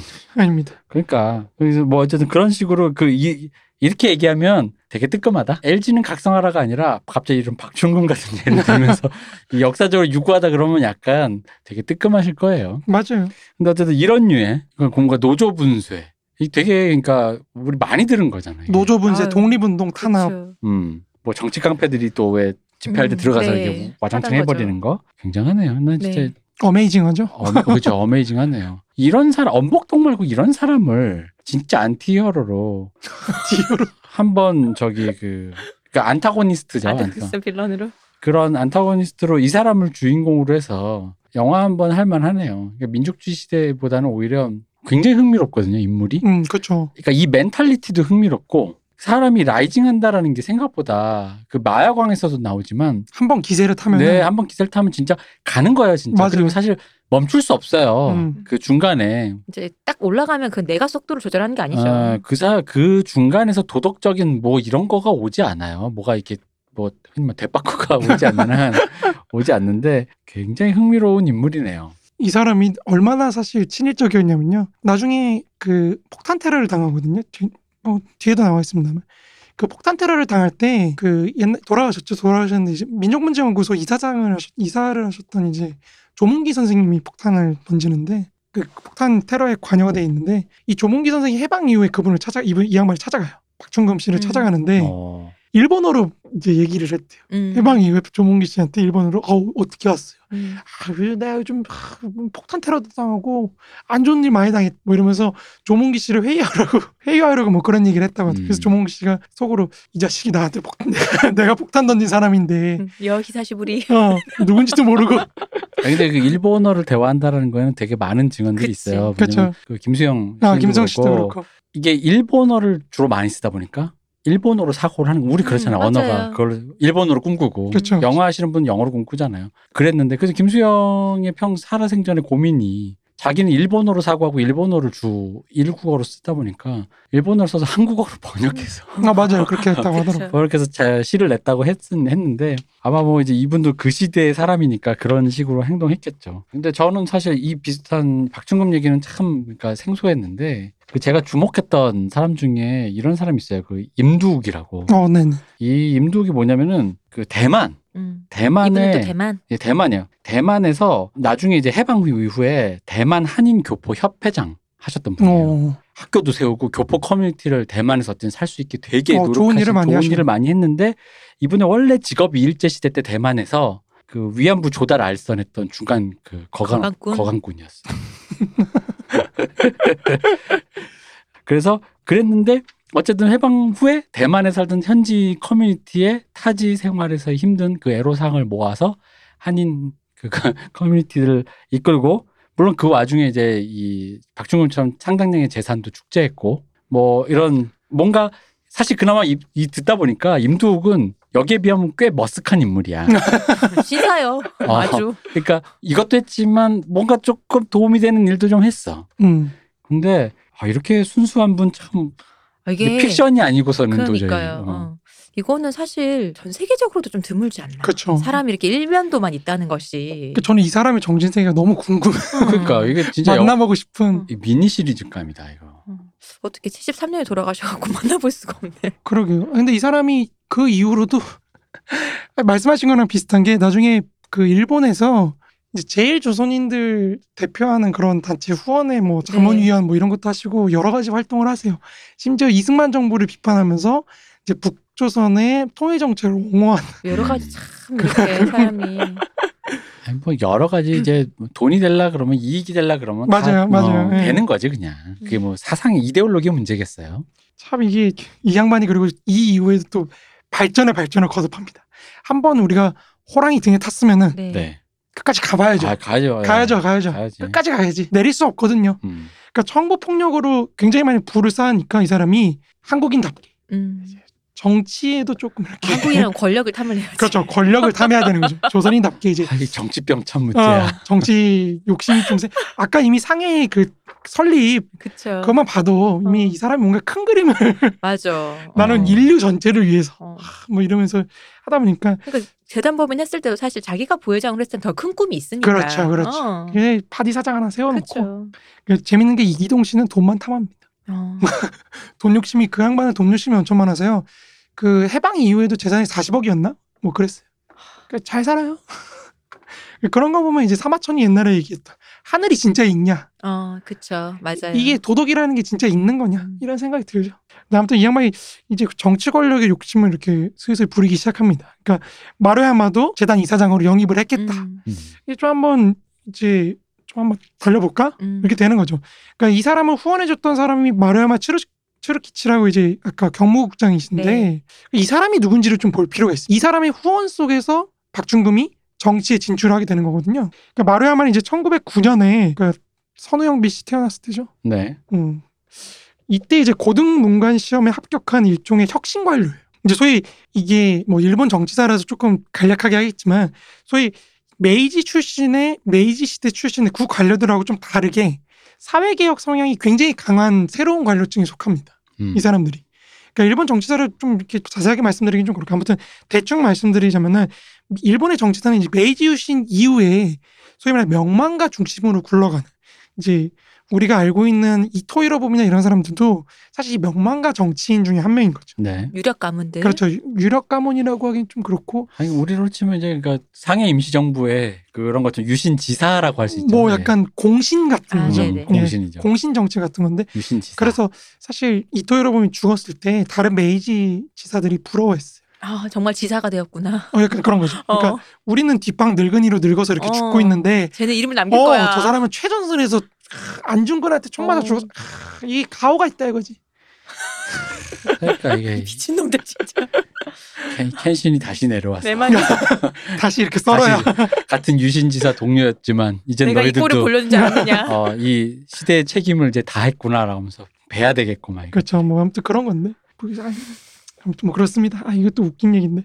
아무튼 그런 명망가 중심의 정- 유신지사들 중심으로 한 정치에서 1910년대에 들어서면서 이제 선거권이 확대가 되기 시작해요. 그러면서 이제 보통 선거를 할 거냐 말 거냐가 문제가 되거든요. 이 음. 당시에. 그러다 보니까 이제 체제 자체를 바꿔야 된다는 움직임이 계속 일어나는 거죠. 네. 이거를 체제를 바꿔야 되고 대중정당의 시대로 이제 좀 넘어가기 시작합니다. 음. 근데 이제 1920년대에 좀 대의제가 좀 아까 말씀드렸다시피 좀 형편없이 굴러가다 보니까 이때 바로 우리 트로트 특집에 거기서 이때 정치하시던 분들이 거리에서 이때 이렇게 시대가 이래야 되냐 하고 떠들시던 분들 그 그치. 연사 그렇죠, 그렇죠, 그렇죠. 그걸 연가라고 하는 겁니다. 음. 이제 이 사람들이 이제 불만을 가진 농민 출신 사람들이 군부로 몰리기 시작하면서 이제 군부가 이제 사회적으로 좀 주요한 기구로 작동하기 시작합니다. 음, 네. 농민들의 말을 대변해 줄 거니까요. 그렇죠. 그러면서 이제 폭, 폭주하기 시작하는 거거든요. 음. 근데 아무튼 이렇게 보면 마루야마는 대중정당 정치로의 이행기에 있는 사람인 거죠. 네. 그거를 예비했던 어떤 새로운 관료층 음. 이렇게 생각됩니다. 근데 일본 본토에서는 이제 다수에 의한 정치와 사회개혁을 통한 어떤 통합을 지향하는 그런 방향으로 정치가 이행하는 거에 이렇게 맞춰서 식민지에 대해서도 통치를 다르게 해야 된다. 음. 우리가 1919년 3.1운동을 겪었기 때문에 조선인들을 이렇게 통치해서는 안 된다. 조선인들을 저 군부에 맡겨둬서는 안 된다는 그런 내각의 어떤 강한 의지랄까요? 이런 게 나타나기 시작합니다. 이거는 근데 사실은 그 당시 일본 수상이었던 하라 다카시의 굉장히 어떤 신모 원료가 있어요. 뭐냐면은 군부놈들을 제압을 해야 우리가 정당 정치를 제대로 할 수 있거든요. 네. 그럼 군부놈들 기반을 없애야 되잖아요. 그렇죠. 그럼 조선을 저렇게 둬서는 안 된다는 거죠. 음. 조선이 내각의 통제 하에 있어야 된다는 거죠. 군인 출신들을 총독부로 파견할 수 없다. 그래서 이제 해군 총독이었던 사람이 이제 넘어가고 그렇게 되는 거거든요. 음. 아무래도 육군이 제일 세었으니까. 그렇죠. 육군이 예. 제일 세니까 견제하겠다고 해군 총독이 들어가고 거기서 이제 신관료, 마루야마 같은 신관료들이 들어가면서 내지 연장주의와 문화 정치가 이제 축을 이루는 게 돼요. 아 예. 조선도 내지의 연장, 일본과 똑같이 다뤄야 된다라는 게 되는 거고 이제 그러면 조선들의 조선인들의 민도를 높이기 위해서 우리가 경제 개발도 해야 되는 거고 교육도 시키고. 어? 교육도 시켜야 되는 민도를 높여야 되니까 그래야 내지하고 똑같이 이제 통치를 하겠죠. 네. 그러니까 이거 됐는데 어, 앞서 말했던 이제 우카키 총독 같은 사람들이 이제 오리지널 찐. 예, 이거를 이제 싫어한 거죠. 그죠. 사실 독자성. 음. 우리 조선은 독자적인 도- 조선의 특수성이 있어. 음. 라고 하면서 1930년대 이제 이거를 폐기하고 이제 공업화 쪽으로 방향을 트는 그렇게 되는 거고 이 전에는 이제 어떤 경제 개발도 시키고 음. 그리고 문화 정치를 해야 되니까 애들 교육도 더 시키고 아, 그러니까 이게 마- 엄밀히 이런 거네요. 그러니까 삼성에 지부가 있는데 저 좀 멀리 있어.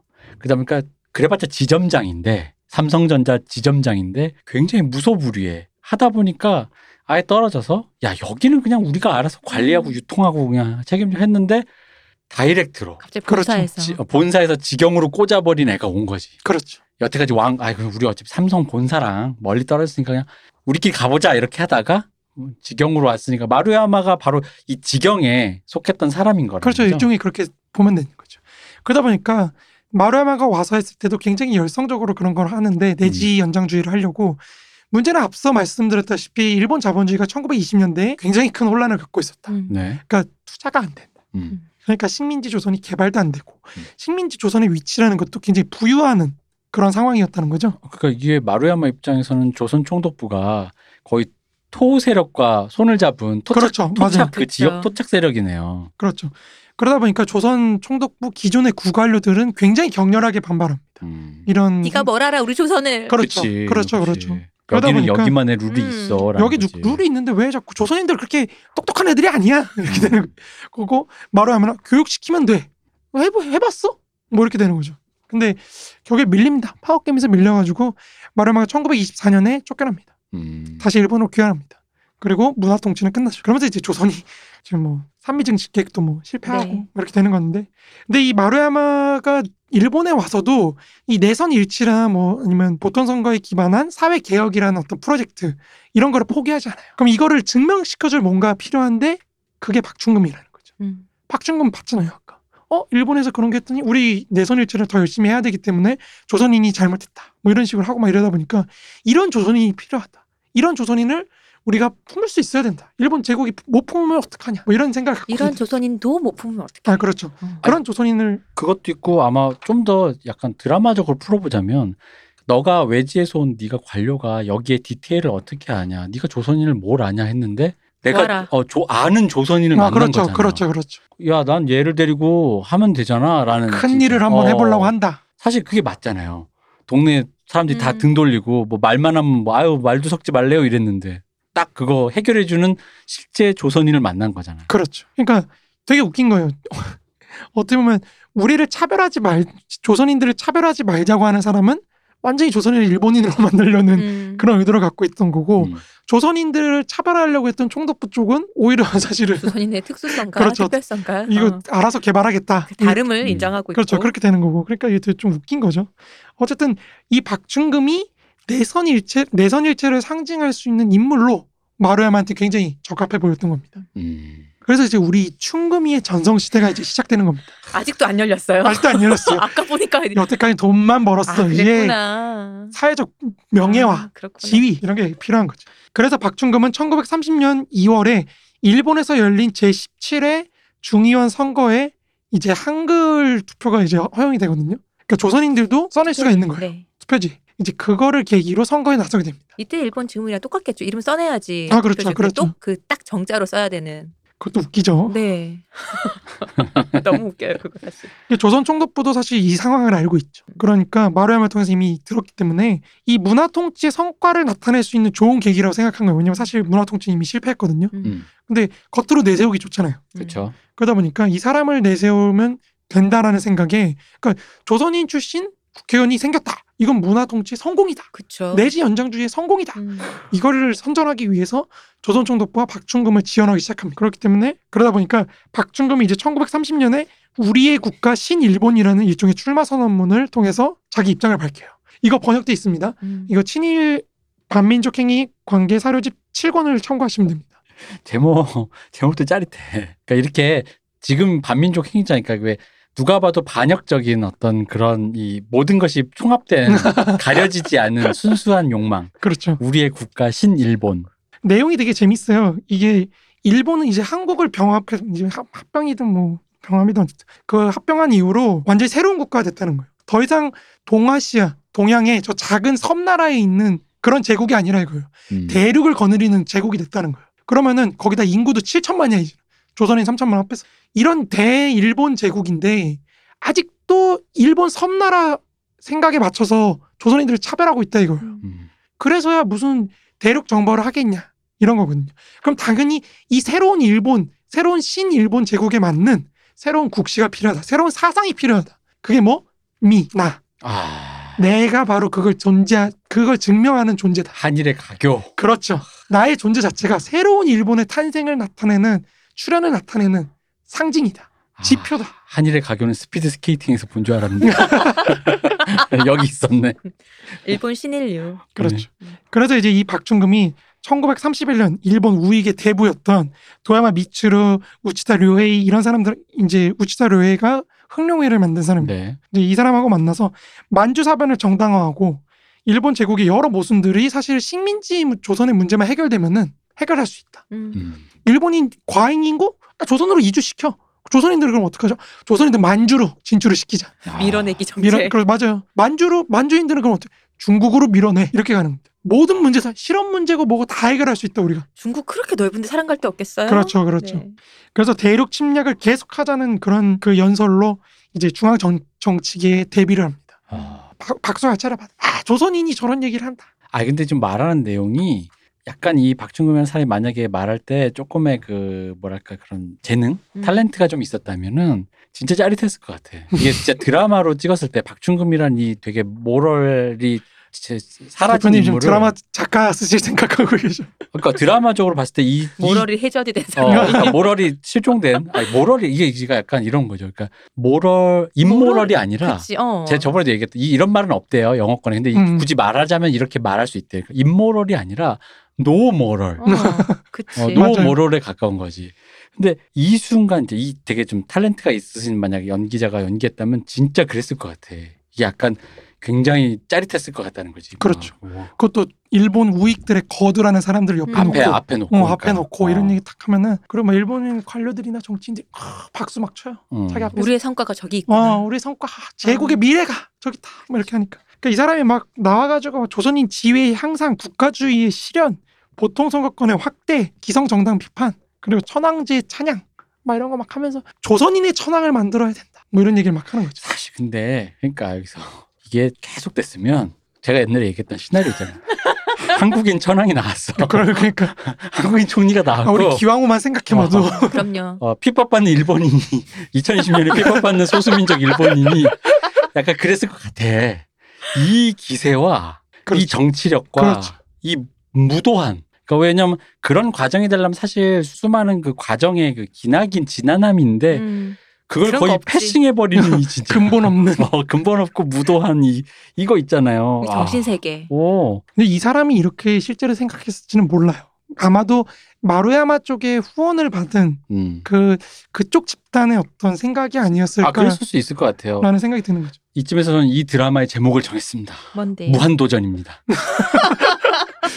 선생님 무한도전 팬들이 엄청 북한 도전 많습니다. 아니고요? 아니 무한 이쯤 무한도전이 진짜 대체 역사로 조선의 셰프가 박중금의 몸으로 죽어서 이 한국인 천황을 만드는 대체 역사물을 만드는 걸로 하나 이- 만들어야겠네요. 이 박준금이 이제 출마했던 지역이 이제 도쿄 사고라는 곳인데요. 네. 조선의 하층 노동자들이 좀 그나마 좀 많던 곳이에요. 상대적으로 많던 곳이라서 음. 조선인들이 박준금을 많이 지지하지 않았을까라고 생각되지만 사실 얼핏 생각하면 그 그렇죠. 렇지만 실제로 당시 일본인들이 약간 그걸 걱정했어요. 저 조선인 나왔으니까 조선인들 이렇게 지지하지. 근데 사실 우리가 앞에서 봤잖아요. 어떻게 음. 했는지 조선인들한테.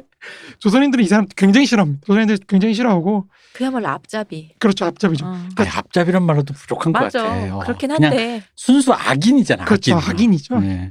그러니까 제일 조선 과학 기술 협회라는 그 단체가 있는데 일본에 지금 거기에 이제 박준금에 대한 하나의 일화가 있어요. 그 일화가 되게 재밌는 게 조선 그러니까 도쿄시가 이제 조선인 불학을 강제 철거를 막 하거든요. 네. 네. 그때 그랬을 때 박준금이 이제 도쿄시의 입장에서 너네 옮겨가야지. 음. 그래서 딴 데로 옮겨줘요. 조선인 음. 불학을. 근데 조선인 불학을 옮겨놨는데 거기도 이제 또 철거 대상이 된 거예요. 그랬을 때 이제 이미 중의원으로 당선이 됐거든요.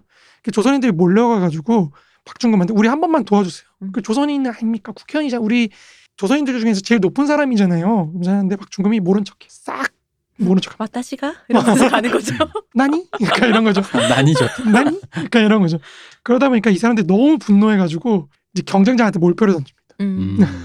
나중에 그 또 네. 다른 선거에서는 이제 36년에 또 선거가 있는데 거기서 이제 거기다 몰, 몰표를 던져서 낙선에 도움을 줬다고 하더라고요. 거기서 조선인들이 나서가지고 그 선거운동도 하고 음. 뭐 저희 돈 필요 없습니다. 아, 우리 아무것도 필요 없어. 어, 저, 저희 저희- 자발적으로 저희가 저 인간만 낙선이 음. 된다면 모든 걸 바치겠다 이렇게 해가지고 실제로 낙선에 기여를 했다고 합니다. 아, 근데 사실 도쿄구 도쿄 4구 유권자가 당시에 8만 명이었는데 조선인들 1,000명밖에 안 돼가지고 음. 음. 뭐 지지를 한다 한들 그쵸, 뭐 그렇죠. 의미가 없었겠지만 그렇네요.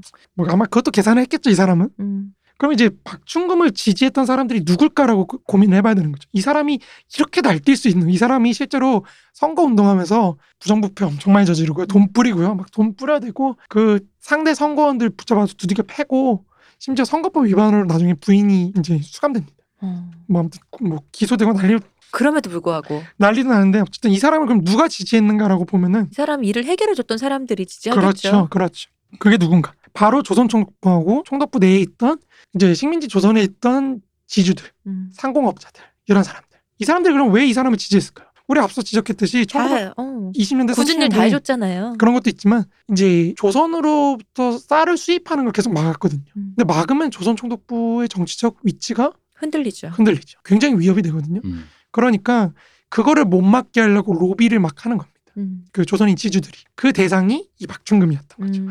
네가 의회에 진출만 하면 국회에 진출만 하면 우리를 위해서 힘좀 쓰지 힘 좀 않겠느냐. 쓰지 않겠느냐. 그래서 이 사람들이 열성적으로 이제 지지를 하는 거죠. 그래서 이제 박중금이 그 힘에 이제 힘입어서 당선이 됩니다. 조선인 최초의 조선인 출신 국회의원. 그죠. 아, 이게 왜 이 액면만 보면 조선인 지주와 그래도 조선에서 그래도 그나마 파워를 가지고 있던 민- 민족 지도자들이 이렇게 옹립한 어, 그쵸. 최초의 일본 국회 조선 국회의원인 음. 거네요. 이 그렇죠. 액면가만 보면은 그렇죠, 그렇죠. 그러니까 1932년에 국회의원에 당선된 뒤에 이 사람이 하는 활동을 보면 더 가관이. 조선인의 만주 이민 추진, 식민지 미국 통제 반대, 음. 그러니까 식민지로부터 들어오는 미국을 통제하는 걸 반대하는 거고, 그 조선인한테 참정권 부여, 그러니까 이제 조선인의 병역 의무 부여, 그러니까 이게 여기 제가 읽어보고 나서 그 생각했다니까요. 아 이대로 갔으면 박준금도 역사의 공을 아, 그렇죠. 진짜 역사에 네. 어. 공을 세웠을지도 몰라요. 어, 징용을 실시해라, 조선인을 차별하지 말아라 음. 이런 걸 너무 많이 너무 조선인 입장에서 얘기를 해가지고 그 유권자들이 반발합니다. 음. 지역구 유권자들이 너는 왜 보내놨던 유권자를 위해서 하는 건 없고 왜 자꾸 맨날- 그 조선인 얘기만 하냐. 어 조선인 얘기만 하냐 또 일본에 그래서 당첨 당첨됐는데. 그렇죠. 그래서 이제 36년 중의원 선거에서 낙선합니다. 음. 그리고 일단 기본적으로 제2의 박중금을 노리는 조선인들이 너무 많아졌어요. 음. 그죠 한 번 됐으면 어 그 다음이 있지. 그렇죠. 그러니까 이제 각지에서 조선인 후보들이 막 박중금을 흉내내려고 음. 나타나기 시작하고 또 사이토 총독이 후원자였던 사이토 총독은 이제 수상이 됩니다. 그러니까 이제 조선 총독부 입장하고는 달라진 거죠. 그쵸. 입장이. 음. 그리고 마루야마 경무 총- 경무국장은 이제 본인이 선거에 나서게 됩니다. 아, 그럼 음. 도와줄 여력이 없죠. 그렇죠. 그리고 선거관리위원장 같은 역할을 하게 돼요. 음. 또 그러다 보니까 박중금이 저지른 불법행위들을 감싸줄 수가 없는 아, 거죠. 선거에서 하는 그런 부정부패를 그렇죠. 눈 감을 수가 없는 거죠, 이제. 아 이게 전현진 또 드라마에서 위원장이 돼서 저 마루야마한테 그렇죠. 가서 도와주쇼 그렇죠. 하는데 그렇죠. 그렇죠. 언제까지 우리가 지금 그렇게 이런 이런 얘기 할 때 있잖아. 손 내가 지금 손절할 때 자리가 그렇죠. 어. 그렇죠. 그렇죠. 그런 데서 나오는 거죠. 손절하면서 아주 언제까지 극적인 그런 어. 거죠. 그 낙선 뒤에 또 이제 나중에 또 조선 재계가 다시 한번 도와줘요. 왜냐면 일 처리해 준 게 많다 보니까. 음. 그래서 다시 한번 37년에 또 선거에 당선되긴 하지만 뭐 여기서도 더 이상 의미가 없는 거죠. 이미 일본 중앙은 그죠 이제 달려야지. 그렇죠. 이제. 달려야죠. 군국주의로 달려가고 그쵸. 있거든요. 음, 그러다 보니까 박준건 같은 이제 보통 선거에 기반한 사람이 필요가 없는 거예요. 음. 음. 내선에 있어도 필요가 없고 그런 의미에서. 물론 이제 내선 의미의 상징 자체는 중요하지만 민주주의의 확대, 보통 선거의 확대로서의 그런 의미는 없는 거죠. 이미 군부 독재로 가버렸고 여기는. 음. 그러다 보니까 이제 끈 떨어지니까 이제 할 게 뭐가 있어요. 그럼 이제 좀 더 관심을 사기 위해서 각지를 돌아다니면서 이제 친일 발언들을 하다가 음. 앞서 말했던 조문기 선생 등의 독립운동가들한테 폭탄을 맞는 거죠. 음. 그게 이제 1945년 8월 아니 7월 24일 조문기 등이 주도한 부민간 폭파 사건의 대상이 되는 거죠. 7월 24일 45년. 그렇죠. 네. 얼마 안 남았습니다. 한 달 남았습니다. 네. 그 1945년 8월 15일 날 해방이 되니까 곧바로 건준위원회 치안부장이었던 장관 우리가 아까 폭력 네. 얘기했던 그분한테 가서 뇌물로 20만 원의 거금을 바칩니다. 음. 근데 장관 씨가 시대가 바뀌었잖아요. 그렇죠. 쭉 보더니 이거 받으면 안 되겠는데 음. 라고 하면서 돌려보냅니다. 그 사람이 불안해져요. 그쵸. 너무 불안해. 나 너무 음. 불안해. 그러니까 재정부장이었던 이규갑한테 가가지고 40만 원을 내놓습니다. 아. 이 집으로 안 되니. 이 집을 안 따블로 그렇죠. 가겠다. 이거 내놓을 테니 건준이에서 알아서 쓰세요. 음. 도움을 드리고 싶어서 제가 음. 그랬더니 큰일 하시는데 돈 필요하지 않습니까? 그렇죠. 여기서 도 거절당합니다. 그러니까 이제 느낌이 온 거야. 아, 나 이제 아니다. 끝났구나. 어, 안 되겠구나. 나 죽는구나. 건준이가 들어서면 나 죽는구나. 그래서 이 사람이 일본으로 도망갑니다. 음. 근데 1949년 반민특위가 열어졌을 때 이 사람 체포 명령이 떨어져요. 네. 일본으로부터 데려오라고. 근데 이제 반민특위가 이제 이승만 정부가 이제 반민특위를 해체시키잖아요. 네. 그러니까 이제 이 사람이 벗어납니다. 그죠 유야무야 뭐. 이런 그렇죠. 거죠. 더 이상 이제 쫓는 사람이 없어지는 거죠. 그렇죠. 음. 그러니까 어떻게 보면 이승만 정부의 은덕을 입었다고 할 수 있는 사람인데 이 사람이 그 뒤로 일본에서 정부를 비판하죠. 이승만 정부 비판하는 걸로 또 돈을 법니다. 제2조선인들 사이에서 이제 사실 사회주의 경향이 세니까 그 이승만 정부를 비판하면서 이제 거기서 유, 영향력을 좀 행사를 하는 거죠.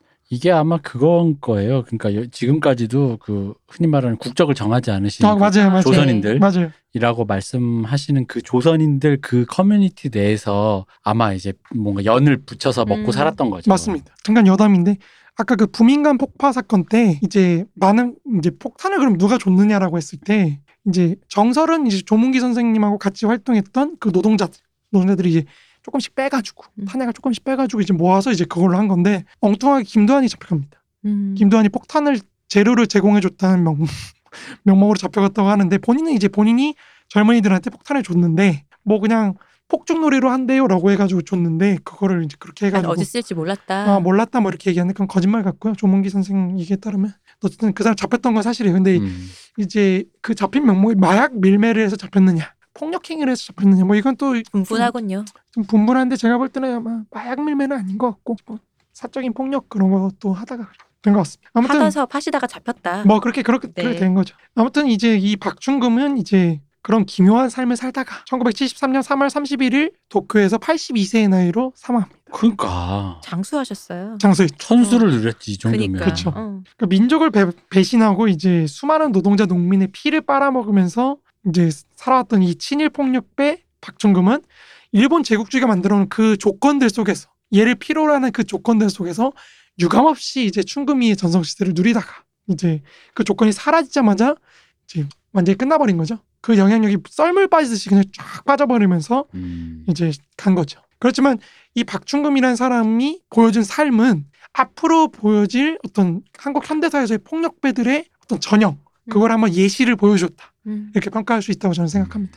그 이후에 그래도 그나마 해방하고 금방 한국 전쟁이 터졌는데 거기서도 뭔가 이익 사업에 관계될 수 있었을 것 같은데 또 못했죠. 그건- 그건 또 못했네요. 네 그런 것도 못했어요. 그러니까 사업체를 세워서 실제로 활동하긴 합니다. 네. 근데 좀 이승만 정부를 비판한 것도 있고 음. 뭐 이러다 보니까 하긴 이- 이미 또 아, 일본으로 건너갔잖아요. 아, 하긴 아 그거보다도 조선인 커뮤니티에 적을 두고 있었으면 하긴 그 이후에 남한 정부와 음. 일본 정부 사이에서 뭘 하기에는 그러니까 정 왜냐면 제가 지금 이분의 얘기를 들으니까 이후에 남한과 일본 정부의 가교를 이었던 그 아, 그렇죠. 그렇죠. 김자희 호랑이 정건영의 역할을 사실 이 사람이 할 법도 한데 그 루트가 없어서 어떻게 어떻게 해가지고 정건영을 해서 이렇게 해서 이렇게 해서 갔단 말이지 기시노부스키까지 그렇죠. 근데 그 사이에 이 사람 이름이 없었다는 게 조금 신기한데 생각해보니까 그게 이 사람이 마지막에 찍기를 잘못 찍었네. 국회 선적을 찍었지. 예, 근데 뭐 그러니까요. 이 아까 말씀드렸죠 이동 씨가 40억이 있고 근데 또 너무 수많은 그런 악행을 저질러서 어. 그러니까 뭔가 그 뒤로는 영향력이 전혀 없어져 버려. 음. 네. 아 그러니까 영향력이라는 게 사실 돈과 그렇죠. 주먹, 지위야. 지위와 주먹과 이 사실 여러 가지가 연관되다 보니까 영향력을 확 달라치면은 사실 얼마든지 확대할 수 있었는데 제 생각에 그러니까 그게 찍기를 그러니까 소수자를 찍어버렸네. 뭐 약간 그런- 그런, 느낌이 좀 있네요. 그런 느낌이 좀 있. 남한 정부를 지지하든가 뭐 그래야 되는데 확실하게 약간 하긴 사회주의가 세다 보니까 그게 대세라고 생각했을 수도 있겠네요. 음. 그럴 수도 있고 이 사람이 당시 이승만 정부를 뭐라고 비판했냐면 이승만의 저 무분별한 적대 의식 음. 이게 한일 관계를 망치고 있다. 하- 음, 일본이 한국한테 사과할 게 뭐가 있냐. 뭐 이런 얘기를 해가지고 또뭐 이제 뭐 그렇게 됩니다. 본인 하던 대로 말씀하신 거 맞긴 한데 어. 아 그리고 조선인을 찍은 것도 있지만 그게 컸네요. 그 마지막까지 일본 우익에게 그러니까요. 눈에 네. 들기 음. 위한 그렇죠. 시- 음. 철진한 액션들을 많이 했구나. 이 사람들이 이 사람이 그러니까 그런 의미에서 좀 이미 지나간 시대를 음. 자기 지나간 영화를 다시 누리려고 하다가 아, 그 순간 컨템퍼를 잃었구나. 트렌드를 거기서 그만 그렇죠. 거기서 딱 놓쳤네. 그렇죠. 차라리 거기서 진짜 말씀하신 건 사회주의자로 이렇게 그러니까 몸을 바꿔서 하, 제국주의 비판 뭐 이런 거로 했으면 되는데 아니면 뭐 완전 미국 편 있잖아. 아 완전 미국 편을 그지 가든지 완전 미국 편 들어가지고 자유주의의 전사. 음. 그래가지고 이제 뭐 미국 쪼- 왜냐면 흔히 말하는 미군 부대에서 초콜릿 그 미제 아줌마 그런 그쵸. 사람들 부리면서 장사만 있었어도 분명히 이 정도 수완이면 뭘 했을 것 같은데 싹 된 걸 보니까. 근데 이미 그러기에는 너무 큰 무로 가서 놀아갖고 이제 그 너무 짜쳐 보이지 않을까? 아, 그럴 수도 있어. 어, 그- 그런까지 했는데. 그러니까 어. 또 내가 또 미군 부대 앞에서 초콜릿 무슨 김이 에이레이션 그런- 초콜릿 어. 김이 초콜릿 이랬어 그런 거 그거를 하는- 해. 공출하는 거 그런 것도 아, 그게 그렇지. 좀 다르지. 이제 판이 달라졌잖아요. 그러니까 아, 계속 큰 판만 노렸겠지. 아, 이게 그러니까 진짜 사람이 트렌드를 잃는다는 건 별의별 수로 잃는군요. 갑자기 인간 인간 아니, 왜냐면- 군상에 대한 저, 저는 그런 게 그러니까 사람은 결국 컨템포러리에 지배당해서 음. 그걸 그 시대에 그걸 잘 타야 된다고 생각하는 거고 그거 안 되면 이제 뒷구녕으로 가는 그렇죠, 건데 그렇죠. 방 뒷구석으로 가는 건데 그게 보통은 저는 하다 자기가 있는 자리에서 하다 보니 트렌드가 어느 순간 바뀌었어. 음. 그래서 뭐 예를 들어 레코드 가게를 하다가 에피스 시대가 이런 식인데 큰 물에 갔기 때문에 작은 물을 보기 싫어서 오히려 그냥 이렇게 그렇죠. 돼버리는 경우도 있다라는 생각을 하니까 아, 아, 그 생각은 그러네. 이게 뭐 흔히 말하는 레코드를 얘기해서 그런데니까 그러니까 레코드 공장을 했던 사람이니까. 그렇죠, 그렇죠. 또 이- 수동으로 어, 찍어내고 뭐 어, 그럴 수 없지. 다시 또 무슨 그것도 그 또, 나이에. 음, 음. 다시 또 무슨 내가 공장까지 했던 사장인데 하긴 그럴 수 있겠네요. 야, 그러니까 이게 참, 참 드라마틱한 삶이죠. 어떻게 이렇게 사람이 한쪽으로 이렇게 순수하게 일면도를 고수할 수 있는지도 참 신기해요. 진짜. 그러게요. 아니 근데 나 궁금해 진짜 이게 너무 악행만 있다 보니까 보통 사람이 이것도 줄여서 쓴 겁니다. 맞아요. 머쓱해지는 그러니까 약간 양면성이 생기는 이유는 흔히 말하는 일종의 뭐 로맨스 음. 흔히 말하는 중간에 뭐 예를 들어 아까 폭행했던 여공 중에 뭐 사랑했던 여자가 있다든가 음. 자기 아버지가 형이 뭐 좌익이라서 북으로 넘어갔다든가 약간 이런 그러니까 내가 사랑하거나 내가 어쩔 수 없는 아킬레스건이 뭔가 걸리면서 사람의 마음이란 게 이렇게 돌아서는 그러니까 거거든요. 사람이 무당횡단 하다가도 쓰레기 줄, 수- 줄 수도 어. 있고 이런 건데. 근데 이렇게 고속도로를 달린다는 게이 정도로 아, 그러니까 이게 거의 어떤 느낌 제가 지금 말씀을 다 듣는데 어떤 느낌 우리 옛날 CCTV에 왜 가끔 300km로 달리다가 박는 왜그 아, 네. 뭐 새벽에 음. 300km 달리다가 뭐 스포츠카 박는 그 이런 영상 있잖아요. 진짜 네네. 앞뒤가 없는 것 같은 음. 그런 느낌을 받았어요. 아, 이럴 수가 있나 사람이? 음. 보통 한 명이라도 흔히 말하는 박정희의 형 같은 박상희 같은. 어, 네. 바- 그러니까 그런 뭔가 아킬레스 건데 하나씩 있단 말이지. 그런 것들이 내가 그래서 그런데 이거는 어, 이거 시- 너무 신기한 거예요. 그러니까 맞아요. 이- 너무 보기 드문 인물이에요. 어, 이런 거는 그러니까 흔히 말하는 소년 만화의 악당이거든요. 순수하게 어, 그치. 악한. 어, 순수하게 정말 악한 일관성 거. 있는. 음. 성인물에선 이 정도는 안 나와요. 사람이란 복합적인 어, 어, 떤 거다 존재이기 보니까. 때문에 그럴 수가 없단데. 아까 제가 얘기했던 임두웅만 해도 그 약간 음. 양면성이 있어요. 네, 아, 그렇죠, 그렇죠. 이렇게 너무 순수해. 그러니까 이렇게만 그리면 얄팍하다 그런다고. 어, 어, 떻게 그러니까. 사람들이 아, 수 그렇죠. 있어라고 한다고. 드라마나 이런 데서 하면은 어. 그러니까 무슨 친일파의 모든 것만 다 모아놓은 것 같은 음. 그런 느낌이죠. 이렇게 맨날 대표님 이렇게 시나리오 써가면 대빠꾸야.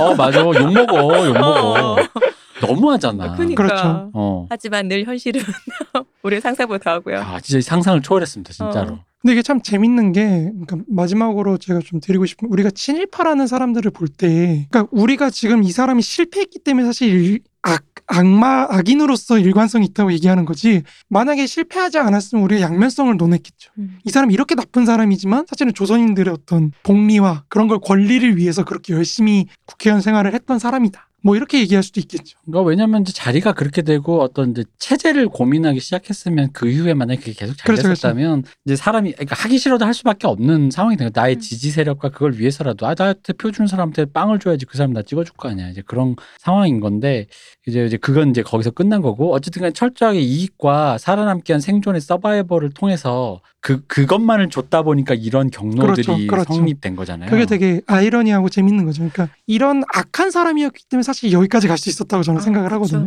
맞아요. 그 순수하게 이득만을 음, 쫓는 그렇죠, 거니까. 아, 그렇죠. 그러니까 오히려 민족을 배신하고 그런 악- 도덕도 없는 정말 악한이 악한이었기 때문에 사실 오히려 역사에서 의미 있는 뭔가를 할 수 있었다는 거죠. 음. 그러니까 친일파라는 것도 저는 사실 그렇다고 봐요. 이 사람들이 그런 어떤 모럴이라든지 아니면 어떤 가치라든지 이념이라든지 이런 걸 배신하고 민족을 배신하고 이럴 정도로 무도한 사람들이었기 때문에 사실은 대한민국의 건설이라는 과정에 사용될 수 있었다는 거죠. 이 사람들. 이 음. 그런 악, 악인들이었기 때문에. 그러니까 그- 그런 양면성을 우리가 생각을 좀 해- 하면서 친일파로 접근을 해야 된다. 그러니까 이런 룸팬들은 사실 그런 자, 그런 과정에서 사용되는 어떤 하나의 유형이라는 거죠. 폭력의 유형. 이 사람이 만약에 성공을 했다고 한다면은 그러니까 이 조선인들이 사실 그 당시에 받고 있던 차별은 되게 역설적인 차별이에요. 무슨 말이냐면 제가 계속해서 일부에서 법 외의 존재라고 얘기를 했거든요. 네. 그러니까 우리는 징용을 1944년에 했지만 사실 조선인 동원은 이미 1939년부터 이루어지고 있었거든요. 근데 그러면은 왜 징용을 5년 동안이나 안 했느냐? 음. 징용을 실시하면 되는데 이미 징용에 준하는 수준으로 끌고 음. 가고 있었거든요. 네. 그럼 징용이라는 것만 하면 되는데 왜 안 했지? 라고 한다면 사실 뭐냐면 징용을 하면요. 그 노동력에 대한 대가를 지불해야 돼요. 음. 그죠. 권리를 줘야죠. 권리를 줘야 되거든요. 그 권리를 주기가 싫었던 거예요. 음. 일본 즉 권리를 준다는 건 사실 징용은 가는 대신에 그 가족들한테 복지나 이런 걸 제공을 해줘야 된다는 거. 국가가 너는 국가를 위해서 희생한 사람이라고 인정해 준다는 말이거든요. 음. 다시 말해서 법적 권리를 갖고 있는 주체, 음. 그러니까 정치적 주체로 이 사람이 인정을 해준다는 거예요. 법의 존재에서. 그렇게 되면 사실 관동 제지- 대지진 때처럼 학살을 하지 못하겠죠. 그렇죠. 근데 이 친일파라는 사람들은 사실은 박, 박충금도 박충민 뭐 사실 그런 신념이 있는 조선인을 위해서 뭘 하겠어 이런 신념이 있는 사람이 아니지만 어쨌든 이 사람들이 했던 행위를 보면은 결국엔 조선인들을 그 안에 넣어서 음. 그게 자기 이득을 추구하기 위한 거였든 뭐였든 조선인들 그 안에 넣어서 법 안의 존재로 만들기 위한 것이었다는 거죠. 음. 그거 자체가 사실은 그 뒤로 이어질 조선인 내셔널리즘, 한국인이라는 국민을 형성하는 어떤 기반이 됐다는 거죠. 역설적이게도 음. 그렇죠. 역사적 그거에 기반해서 했던 건데 그럼 이 사람들의 정치 이념이라는 거를 사실 굉장히 냉정하게 평가하면 뭐냐? 국가주의라는 무슨 사회주의고 뭐 이런 것도 없고 그냥 국가주의라는 거. 그 국가가 당시 일본이었다는 것 그렇죠. 일본이었지만 문제는 이 사람들은 민족이라든지 그런 어떤 내가 충성을 바쳐야 될 존재 이런 걸 따지지 않고 무도덕했던 사람은 기준이 없던 사람들이기 때문에 그냥 국가만 충성을 바칠 수 있는 사람들이었던 거예요. 음. 국가라는 존재를 무조건적으로 받아들이는.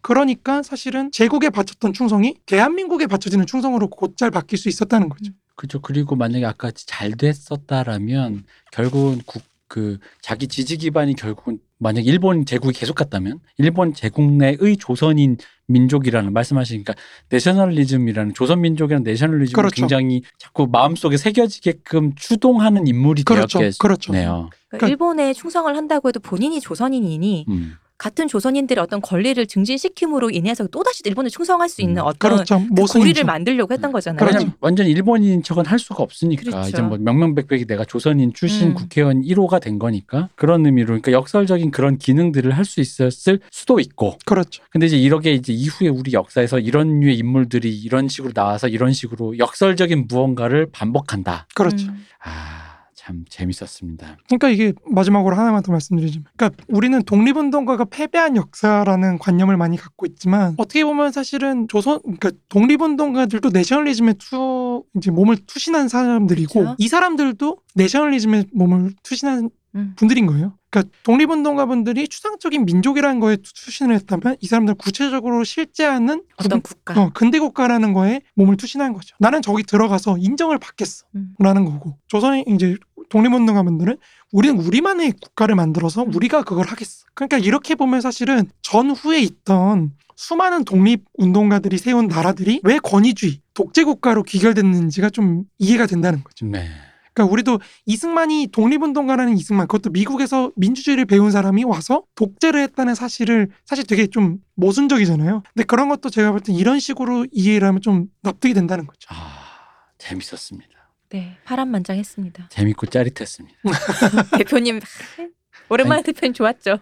아 아니, 그러니까 이게 저는 뭐 이 사람의 악행 종류는 별로 재미 없었는데 그 램지 볼튼류가 아니어서 실제로는 왜냐면 쾌락적이지가 않아요. 그래서 별로 재미 없었다는 거예요. 별로 미적인 게 없잖아요. 아. 특히. 쾌락적이지가 않아서 뭐 이렇게 그런 의미로 뭐 재밌어 악행 왜냐면 이윤만 추구하는 류의 음. 인물이라서 뭐 악행은 재미없고 다만 정말로 말 그대로 이런 일만을 통해서도 시대가 나쁜 짓만 했는데 음. 시대의 어떤 뭔가 호랑이 등에 타서 올라가는 그 느낌을 본다는 게 되게 역설적인 그렇죠. 왜냐면 보통 이런 류 인물들은 우리가 모래시계 최민수 같은 그쵸. 캐릭터에서 봤듯이 음지에서 버려지잖아요. 거다가. 우리 어, 역사가서 버려지는. 그러잖아. 항상 그쵸. 버려지지.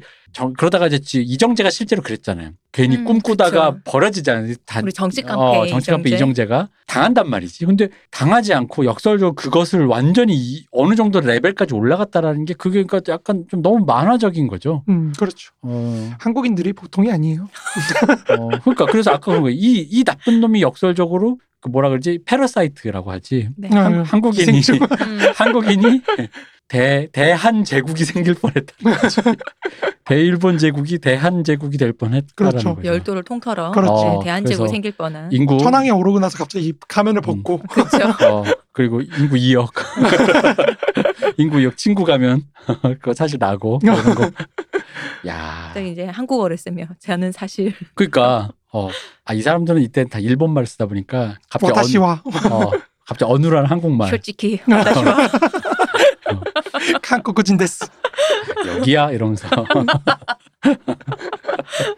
아마 아그까 그런 역설들이 재밌는 것 같아요. 그죠. 그러니까 그 역설이 친일 뭐야 뭐지 반민족 행위자가 음. 이게 만약에 잘 풀렸으면 최고의 그렇죠. 이- 인구 2억의 대동아 공영이 아닌 뭐야 이거 그러니까 그 언어가 없어서 우리 항상 뭐라 그랬지만 그치 어쨌든 우린 어. 그런 거 해본 적이 없기 때문에. 어, 어쨌든. 언어가 없어 슬퍼 언어가 없어, 슬퍼요. 뭐야 그거 하가 그런 거 한번 해볼 만했네 대대한제국을 만들 어. 뻔했네요. 패러사이트로.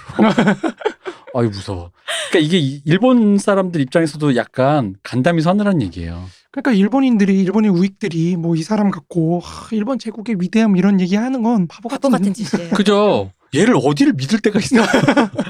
일본의 패망을 그- 아. 다행이라고 생각해야 되나요? 그렇죠. 그런 거. 아니 일본 뭐 입장에서 그런 게 이 사람이 지금 신뢰할 만한 파트너가 아니잖아. 그러니까. 그거는 뭐냐면 적에게도 마찬가지라는 거야. 그럼요. 적에게도 이 사람은 결코 신뢰할 만한 파트너가 아니라. 아 우리는 좋은 전통이 있잖아요. 우리 조선에 고려에서 조선을 어떻게 넘어갔어요? 그렇습니다. 선이, 선야, 아 그렇지. 조선인 천 조선인 천황한테 선야. 선의를 그렇지. 반대하는 사람들 배에 태우나요? 아 그렇죠.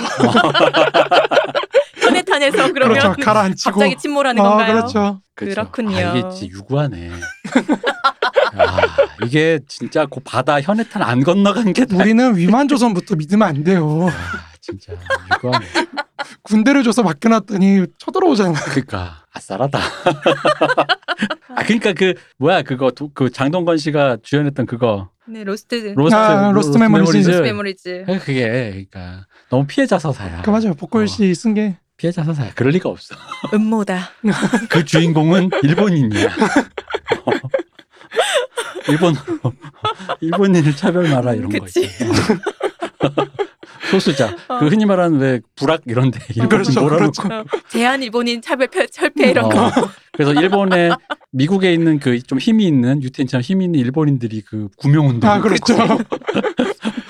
정말 대체 역사 하나 썼네요. 어, 약간 그런 느낌이 그, 그 아, 앞에 이런데 이런 그려져요. 대체 역사물 너무 재밌는데요. 그러네요. 근데 이건 정말 있을 법하고 할 법하거든요. 저는 할 법하다고 생각해요. 네. 한국인들 성적 못 생각... 생각해 보면은 이게 우리가 우리 내부에서 갑질로 이렇게 돌고 돌아서 그렇지 외부로 나가면 그러니까요. 피해자 서- 동, 아, 정말. 어, 동남아에서 대학살 인종학살 하고 다녔을 거라고 생각해요. 아니 왜냐면 제가 비견할 건 아니지만 우리 쿠팡 회장님이 아, 그러니까 이제 전 세계로 나가서 내가 보기에 비슷해. 내가 거기 그 아마존 회장 누구죠? 그 우리 아마존 회장님이 어쨌든 이런 계열에선 끝판왕인 줄 알았는데 음. 아. 아 이제 경쟁자가 나타났단 말이야. 쿠팡 회장님이라고. 그렇죠. 노조 없이 경영하는 어. 거. 악당 위에 악당 있고 천에 천이고 옥상옥이고. 우리 내부 결국은 갑질로- 조선인이 해먹을 것이다. 그렇죠. 음. 내부 갑질로 이렇게 독을 축적한 민족이라서 음, 그 조선인이 이렇게 그러니까 차트에 힐링 음악이 많아요. 헤비메탈이 없어. 헤비메탈이 안 못 흥하는 나라잖아. 그렇죠, 그렇죠. 우리나라가. 그렇죠. 음, 잘 들었습니다. 너무 슬픈 얘기. 이걸 좋다고 할지 뭘 할지 모르겠습니다. 어떻게 정리할지는 잘 모르겠습니다만 어쨌든 간에 좀 무서운 얘기를 들었는데 역사의 아리, 아이러니를 하나 봤습니다. 이게 재밌는 게요. 양면성이 있는 인간으로 우리 역사의 아이러니를 많이 느꼈는데 음. 이렇게 일면도만 네. 일, 있는 일면도로 역사의 아이러니를 느낀 건 솔직히 조금 거의 처음인 것 같아요. 그쵸. 아 그래요. 네. 너무 일면도인데. 근데 참 음. 사람이 일관돼서 좋은 것 같기도 해요. 음.